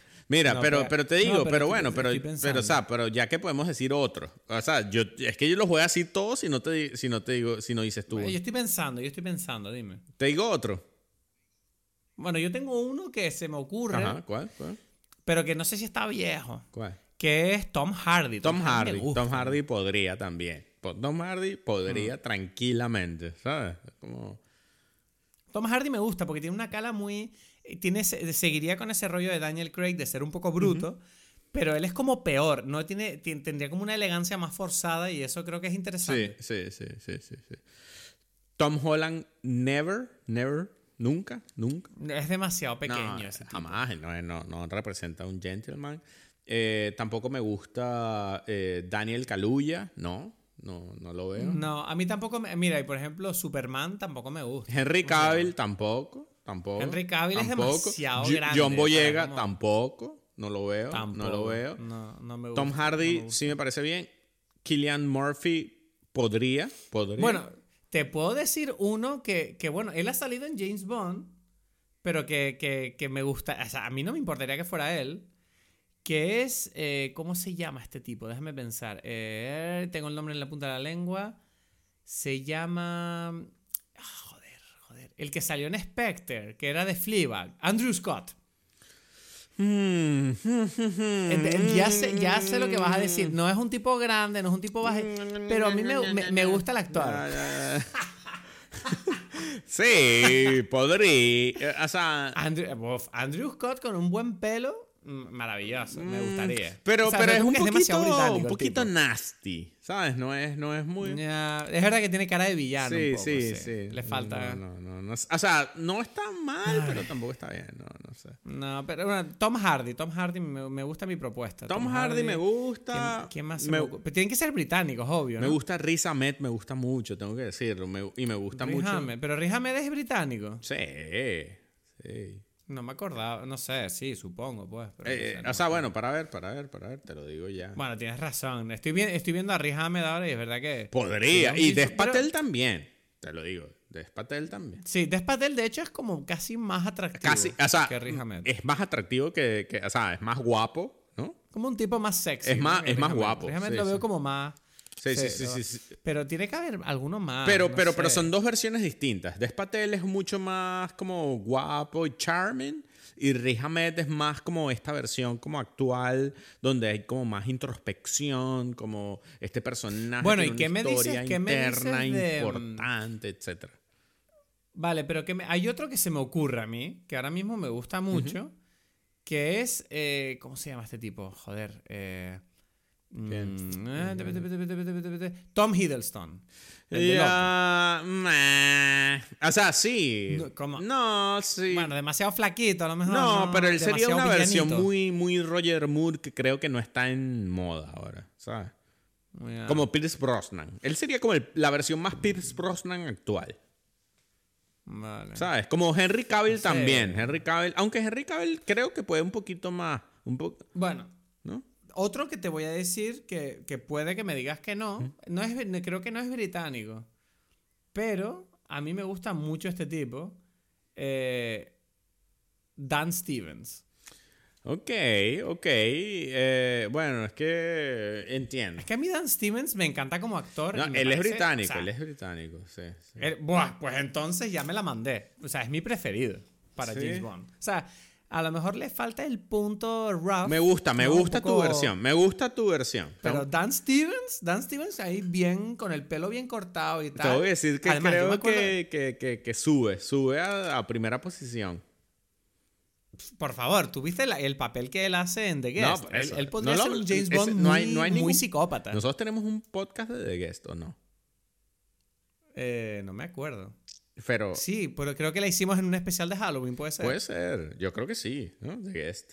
Sí, la hicimos en un episodio doble. mira, de mira, eh, Dan Stevens Uf, casi, casi, Stevens. casi, casi puede ser mi favorito ahorita que lo dices, ¿sabes?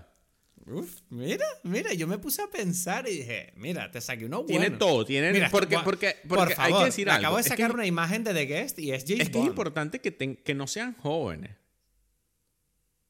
Pero él, él es medio joven, ¿no? Tiene 30 y No, bastante. no, no, Él está como yo. Él, es- Eso él no es es igual joven. que yo. Hijo de puta, déjame ser joven. Es que no, es que ya 40 años no es joven. Vete a la mierda, te estoy mal. 40 años no es joven. Te lo digo ya. Estoy sufriendo. Edgar. Edgar, yo creo que estoy somatizando mi edad. Pero, pero te pregunto, ya que estamos hablando de este tema, porque, bueno, te digo que es algo importante en el tema de James Bond, porque las edades, o sea, siempre, o sea, James Bond nunca es joven, ¿no? Vale, no, sí. o sea, no, o sea, hasta ahora no ha habido un James Bond Sí, sí. de menos de 30 años, no. ¿Sabes? Incluso, Vale. incluso tú dijiste, Daniel Craig, la creación del James Bond es Daniel Craig. Y Daniel Craig empezó en Casino Royale, él no tenía menos de 30 años, ¿sabes? Es más, es uno de los, de los James Bond más viejos que hay, ¿sabes? Sí. Lo- bueno, sí. ¿Sabes? O sea, es para comparar solamente. Sí, él empezó con. Bueno, él empezó con 38. o Por así, eso, por James eso. Bond. Mi, mi edad. ¿sabes? bueno, no, yo tengo 39. ¿sabes? Como que- im- imagínate. Entonces es como que. Y ahora tienes. Es verdad que tú dices, mira, este tipo Daniel Craig grabó No Time to Die y tiene 53, años. 53. Y mira cómo está. Mira cómo está. Tú lo ves en la película y dices, este tipo tiene 30 años. No, tranquilamente". no, no. Bueno, no. A ver. O sea, por porque favor. no tiene O sea, la sí, edad de- Obvio que se le nota que es. eh, Obvio, obvio que se le nota que es un tipo mayor. Pero joder, el cuerpo que tiene. No, el no, se ve bien, como, se ve wow. bien, pero se ve bien en un universo donde estamos hablando de hombres, no de, de, Sí. de Justin Bieber. Yo le comía, ¿sabes? yo le comía toda la paloma. No, no, no, pero eso es una cosa distinta a decir Justin Bieber no es joven, pero se ve mucho más joven. ¿sabes? No, Justin, sí, pero claro, porque ¿sabes qué pasa? Que la idea es que James Bond tiene que representar esta masculinidad segura. O sea, no, bueno, no, tiene que identificar independiente. Es que yo creo que va a cambiar. Pero va, tiene Pero- que identificar yo- como un hombre. Un hombre ya, ya hecho, no un hombre en creación. No un hombre, Mm. ¿sabes? No un adolescente. No, James Bond nunca puede ser un adolescente. Sí, el, el problema de James Bond siempre tiene que ser su, su capacidad laboral, no su capacidad. Bueno, no, espérate, estoy diciendo una estupidez. No, no, no, no, no, no es una estupidez. Yo entiendo lo que tú quieres decir. Es como que, no, él ya, ya se creó, ya está Él- trabajando, ya. Sí, él- eh, sí, eh, su problema no es como, bueno, es que tengo pubertad, entonces me cuesta matar. Exacto, no, no, no. o sea, Eso no es el problema. Tu problema es que te cuesta matar porque sabes lo importante que es matar a alguien. Exactamente, exactamente. Eso, eso es el. Exacto. es- entonces, Eh, Bond no tiene miedo. es- no, porque está ya, ya está allí, ya, ya, ya. Él tuvo el miedo que tuvo, ya está, ¿no? Mm. No, no. Bueno, no sé, no sé. Bueno, entonces eh, estamos de acuerdo en que No Time to Die es una gran despedida de esta. Sí, no, no, eh, no. era, es que, es que yo siento que es no solamente actual, porque, porque crea una de- de despedida. Es la primera vez que se despide un James Bond.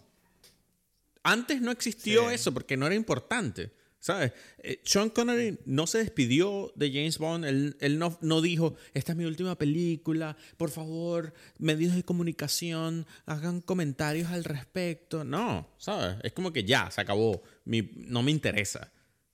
Bueno, tú mismo me dijiste que Pierce Brosnan pensaba que iba a ser otra Es que película. de nadie, James Bond hasta ahora nunca ha sucedido esto. O sea, Sean Connery no lo hizo. ¿Y a ti te parece y, y qué opinas de que haya pasado? ¿Te parece bien? ¿Te parece Bueno, mal? me ¿Te- parece demasiado James Bond, porque otra vez es como que James Bond siempre representa esto y es como que hoy en día es importante hacer esto, entonces lo hicieron. Claro. Sí, para, para dar una, un closure al público que ahora mismo tiene esa necesidad, esa conexión. Sí, necesita el closure. Exacto, y que necesita que haya una historia que conecte, necesita que, que se despida. Claro. Todo esto es importante para el público, lo hacemos. que ahora la gente hable, ¿no? Como, bueno, ¿quién será el nuevo James Bond? ¿Cómo va a ser? Hype Machine, el Hype Porque Machine. nosotros dos estamos de acuerdo en que es una buena idea, pero yo siento que hay gente que no le gusta la idea de que James Bond sea un que se muera. No, por ejemplo, Arturo Sí, Pérez. Reverte, eh, Reverte no le gustó esta idea. Ah, no, no sé, no, no conozco la opinión completa de Arturo Pérez Reverde. No, pero, pero él dijo que no le gustó esta película y probablemente no le gustó. O sea, yo siento que. Yo siento que. Yo sé que a él no le gustaron detalles. pero, yo porque, siento claro, que eh, el tema es que. pro- o sea, aquí me estoy incluso psicoanalizando. Voy más allá de Arturo Pérez Reverte. Yo creo que él no sabe lo que él está hablando. Yo creo que él. O sea, me voy más allá. Porque yo creo que él O sea, reacciona. pero a mí me, me encanta, me, encanta, me encanta que le metes una puñalada a Arturo Pérez Reverte de pasada para seguir hablando de otra cosa. Coño, que escuche esta mierda para ver y que él diga, opine, diga, dime, Pelis no tiene razón, pero yo creo que sí tengo razón. Yo creo que este carajo se molestó porque se murió James Bond. ¿Sabes? Es como que él dijo, me están matando a mí James Bond y que sí, te lo estamos matando. Pero yo creo que Y lo... jódete. Exacto, pero yo creo que lo interesante, y es algo que para mí es revolucionario hoy en día, es esta idea de que se murió James Bond, pero nadie tiene la duda al ver esta película de que se murió James Bond y que esta es la última película de James Bond. ¿Sabes? De, Esto- de Daniel Craig, ¿quieres decir? no, de, de James Bond. Es como que nadie que fue a ver esta película pensó, mierda, se murió James Bond. Es la última película de James Bond. No, no lo es. Porque, y lo, lo refiero, lo digo porque yo siento que la el, el público, por ejemplo, de, de, de las películas de Marvel, tiene como una idea, están como muy casados con, con la continuidad, con, con la idea de, Sí. ah, pero, pero, pero Robert Downey Jr. es, es Tony Stark. No puede ser otra persona, etcétera, etcétera. Es como, mira, James Claro. Bond han sido muchas personas, se murió ahorita, pero la próxima película será otro, no importa. ¿Sabes? Ya, te, enti- te entiendo que hay que crear ese orden, ¿sabes? Como porque si no la gente hace demasiadas preguntas. No, No, o sea, Como que de- si no la gente está confundida. Te pregunto, ¿tú cuando viste esta película, tú sentiste que no iba a haber más películas de James Bond? Mm, O sea, mm, si no supiera porque James Bond es una serie de películas que es así, yo diría, bueno, esta es la última, pues. No, pero por eso, pero, pero queda, y pero dice, incluso al final, James Bond will be back. ¿Sabes? Pues sí, sí, por eso. Pero yo me refiero dentro de la propia película y digo, ok, da la impresión de que aquí se acaba algo. Claro, Pero sí que yo sentía, yo sentía, a pesar de la emoción de ver morir, sí, es lo que tú dices, que yo siento que lo que estaba viendo era como una, un comentario meta de está muriendo Daniel Craig. exacto. Esta película es el final de Daniel Craig, pero no es el final de James Bond para nada. Vale, ¿sabes? entiendo, entiendo. Y eso me encanta porque siento que hacía falta. Como, como que hacía falta porque, porque es la diferencia en que en la muerte de Tony Stark en Avengers Endgame, que es como, bueno, se murió y ya no va a haber más Tony Stark. y va- quizás haya un Iron Man, pero no va a ser Tony Stark. Mientras que en esto es, no, James Bond es James Bond. Va a haber otro James Bond, ¿sabes? Y, no- y va a ser el mismo personaje, pero va a ser otra persona y ya está, ¿sabes? Como que te lo, te lo digo, o sea, para que, para que lo sepas ya, ¿sabes? Pues sí, pues no sé, a mí me parece, o sea, me pilló muy por sorpresa este final, esta muerte de Daniel Craig, pero con- después de todo lo que hemos hablado, es verdad que para mí tiene todo el sentido del mundo y creo que, que no es más que un testamento al gran trabajo que han hecho todos, incluyendo a sí. Fu- obviamente a Fukunaga, que es el que está, a Kariyoji, como gusta llamarlo yo. Kariyoji, Fukunaga. Kariyoji, es que todo, ese Kariyoji. tipo, ese tipo se ganó el premio al mejor nombre del mundo, ¿no? Porque es como que, no, yo soy americano, pero me llamo, mi apellido es Fukunaga y mi nombre es Kariyoji. O sea, es como, bueno, ya. Que Yoji aplausos, también- también es un nombre aplausos, medio tus japonés. padres, tus padres te dieron como que el mejor nombre del mundo, el mejor apellido del mundo. Ah. Tú te puedes hacer el lujo de presentarte en donde quieras y vas a ser como... No, no. Kari Yoji hizo. Bueno, antes de irnos, me gustaría eh, eh, comentar la canción. No hemos comentado la canción. Billie Eilish, ahí hay que... Sí. Billie Eilish. Que también, una vez más, James Bond eh, representando los tiempos, ¿no? Billie Eilish es ahora mismo probablemente una de las estrellas pop más famosas del planeta. Ya. ¿A ti- a- ¿Qué opinaste de la canción? Bueno, te voy a decir algo, te voy a decir algo que, que me, que me- o sea, porque me parece interesante el tema de la, del- de la canción. Bueno, todos los aspectos del mundo Bond me encantan. A mí, Spectre, la canción de Spectre, que es de Sam Smith. Sam Smith, recuerdo que cuando salió dije, pero esta canción es una mierda. Y desde que la volví a ver, antes de... A mí me gustó la canción. Yo cuando la vi dije, esta canción es una mierda, no entiendo nada de esto, o sea, no me... Pero no dejo de pensar en esta canción, la tengo en mi cabeza. Y es como, pero ¿cómo Sí. pasó esto? ¿Sabes? Mientras que no recuerdo la de Billie Eilish. Ya. Y, Es que ¿sabes y- y voy a decirlo algo más, no recuerdo la de Skyfall, que es Adele, que es genial, se supone. Mm, yo no recuerdo la de Adele, pero sé que me gustó mucho. No, también. sé que es buena, pero curiosamente tengo en mi cabeza la de Sam Smith, ¿sabes? Bueno, pero yo, yo no me, yo no me acuerdo de la de Adele porque, como he dicho varias veces en este episodio, soy subnormal. Pero la de, la de Billie Eilish, es verdad que yo sentí como me dio pena de... Claro, porque Billie Eilish es una artista que ya sabe, yo me gusta mucho a mi Billie Eilish, la escucho de vez en cuando. Sí. Y ella tiene como, tiene ese estilo un poco como este emo pop muy oscuro, con esa voz medio rota que, que no suele salir, o sea, que sí que es muy que es muy como oculta, ¿no? Entre las sombras. Siempre hace canciones como muy oscuras, que yo creo que además pegan muy bien con el mundo Bond, pero siento que en esta canción no la dejan explotar. Yo siento que faltó como un, un estribillo que explotara con un poquito de epicidad, ¿no? Como que la voz de esta mujer explotara en un momento diciendo que la mantuvieron siempre la canción como muy tenue. No, no, una cosa muy no es, tenue. no, es, no es especial, porque si tú me... O sea, ok, ¿cuál es la mejor canción de- de- del Bond de Daniel Craig? Porque hay que hablar de eso. La- es que yo no me acuerdo ahora mismo de la Te digo, Casino te digo.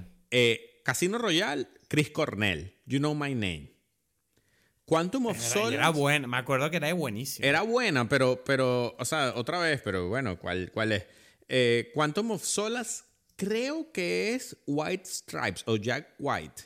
Para ver, te lo digo ya, te lo digo ya. David, ah, Ali- ah, no, Alicia, no, Jack White con Alicia Keys. Another Way to Die se llama la canción, ¿no? Qué rara, ¿vale? Skyfall es Adele, Spectre es, eh, ya dijimos Sam Smith y Billie Eilish. Y te digo, Billie Eilish no es la mejor. No, no me lo parece. Yo creo que la cosa está entre Sam Smith y Adele, personalmente. Pero no me acuerdo bien de la de Quantum of Solace. Exacto, no me acuerdo ni, ni de... Pero, pero por eso, pero es que no, quizás no fueron tan buenas, pero te acuerdas un poquito más la de, la de Casino Royale, ¿no? Quizás, quizás. Sí, es que no sé, tengo que, tengo que buscarla. Estoy ahora mismo. Eh, esto es un podcast de cine en el que el tipo que presenta el programa no tiene ni puta idea, no se acuerda. Pero. no, bueno, no Adele miedo. se lanzó una canción que ahora... ¿Cómo se Es que llama? yo me acuerdo, hay una que tengo en la cabeza, que es la de como que, es que no me acuerdo de la canción siquiera, pero recuerdo que el estribillo era muy fuerte. O sea, era como, era como una explosión ahí, como que de dolor ahí, que yo, yo creo que es la de Adele. A ver, voy a poner Adele Bond. La de It's Skyfall. Porque ver, él se muere. En, en- al principio, en el, en el pre-credits eh, scene de, de Skyfall, él se muere. Entonces el. Pero fíjate, ahora mismo mientras estamos hablando, yo estoy recordando la de Billie Eilish. ¿Sí? Porque es como que, sí, porque ella canta como si... na, na, na, Es- no, no, no es mala, no es mala, no es mala. ¿no? Pero siento, es como que me gustó mucho la canción, pero sentí que el estribillo le faltaba esa explosión que yo siento que tienen las canciones de Bond, que tienen como que tener ese rollo Celine Dion, un poco de, de volverse locas las canciones, ¿sabes? ya, ya. No, yo creo Y- que y la mejor, sentí- la mejor, Mira, mira, la estoy, escu- la, la estoy escuchando ahora la de. Skyfall. Skyfall es la mejor. Sí, digo. no, la de Skyfall, a ver. Sí, sí. A ver. It's the Skyfall. Sí. Ah, esa es la mejor. ¿No? Let the sky fall. Na, na, na, and it crumbles. ¿Saben qué? ¿Ves? Que- Na, na, na, na. Y yo creo ¿Sabes que después se ese- viene Chris Cornell con la de, la de You Know My Name, creo que se llama la de... Es que la de, la de Chris Cornell no, o sea, ahora mismo no te la sabría cantar. Pero bueno, No, pero... en, defini- en definitiva hay que resumir, hay que empezar. En definitiva, la frase maravillosa de Dime Peli. hay que Tenemos cerrar. No Time to Die, increíble. Increíble. Increíble. No Time to Die.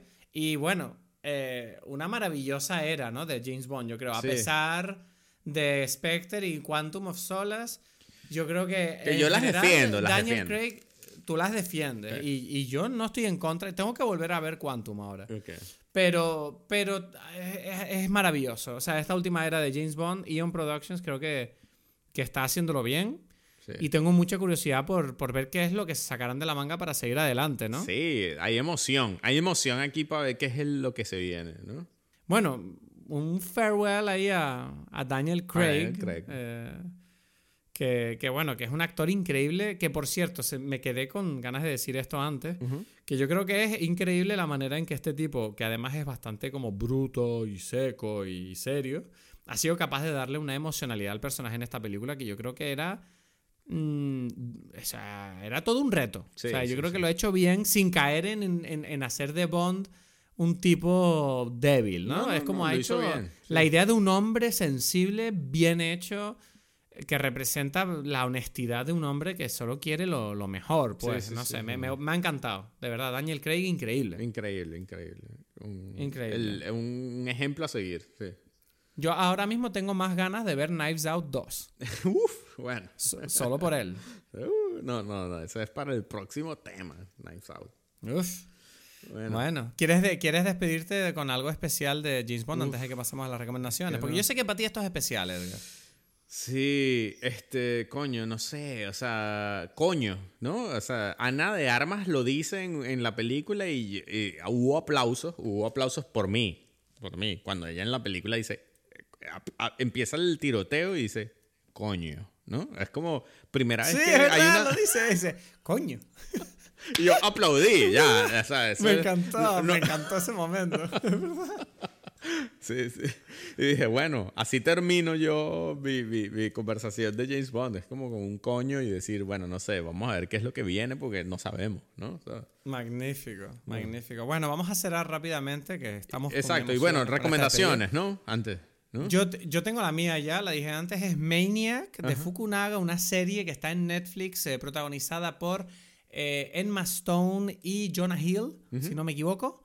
Y es Emma Stone, sí, es Emma Stone. Es ¿no? Maston, es Maston y Jonah Hill, sí. sí, sí. Eh, esa película habla sobre salud mental, sobre psicología, sobre tecnología, sobre memoria, eh, sobre la medicación, sobre qué significa eh, la mente humana y lo hace de una manera increíble. De hecho, ahora mismo me estoy dando cuenta que no me acuerdo bien de esa serie. La voy a volver a ver, yo creo, solamente. La recomiendo fuertemente, me parece maravillosa. Pues bueno. que está en Netflix, todo el mundo tiene Netflix. bueno, véanla. te digo, ok, mi, mi recomendación pega exactamente, es el mismo tema de tu película. Es, Ajá. eh, eh, de tu serie, pero en mi caso es una película, se llama A Matter of Life and Death. Es una película de 1946, Emmerich Pressburger y Mi- Michael Powell. El protagonista es David Niven, que no es, no es nada más y nada menos que el primer eh, James Bond de la primera Casino Royale, ¿no? O sea, sabes que Casino Royale... Joder. Sí, o sea, que Esta, pega- esta recomendación es intensa. pega perfecto. Es una película inglesa que cuenta una historia también sobre la mente, sobre la vida y la muerte. Como, como el nombre lo dice, es un, eh, pega mucho con Up, eh, eh, con Up, no, con Soul, ¿no? Como, como una persona quiere entrar al cielo o lo que sea, no sé, como que... Y bueno, increíble. Es una película eh, maravillosa. Pega con esta cosa que estamos hablando. eh, es mi recomendación. Perfecto. No. Pues así nos quedamos y volveremos la semana que viene con una nueva película. Edgar, me encanta hablar contigo de cine, tío. Uf, a mí me encanta hablar contigo de lo que sea. Me encanta, bueno, ahí ves, ahí me dejaste, hijo de la gran puta, me dejaste mal. Obviamente siento lo mismo, pero he tenido un mal día hoy y, y estos, estas dos horas que nos hemos pasado eh, grabando, que sepas que me han arreglado el día. Te agradezco un montón tenerte en mi vida. Uf, me encanta.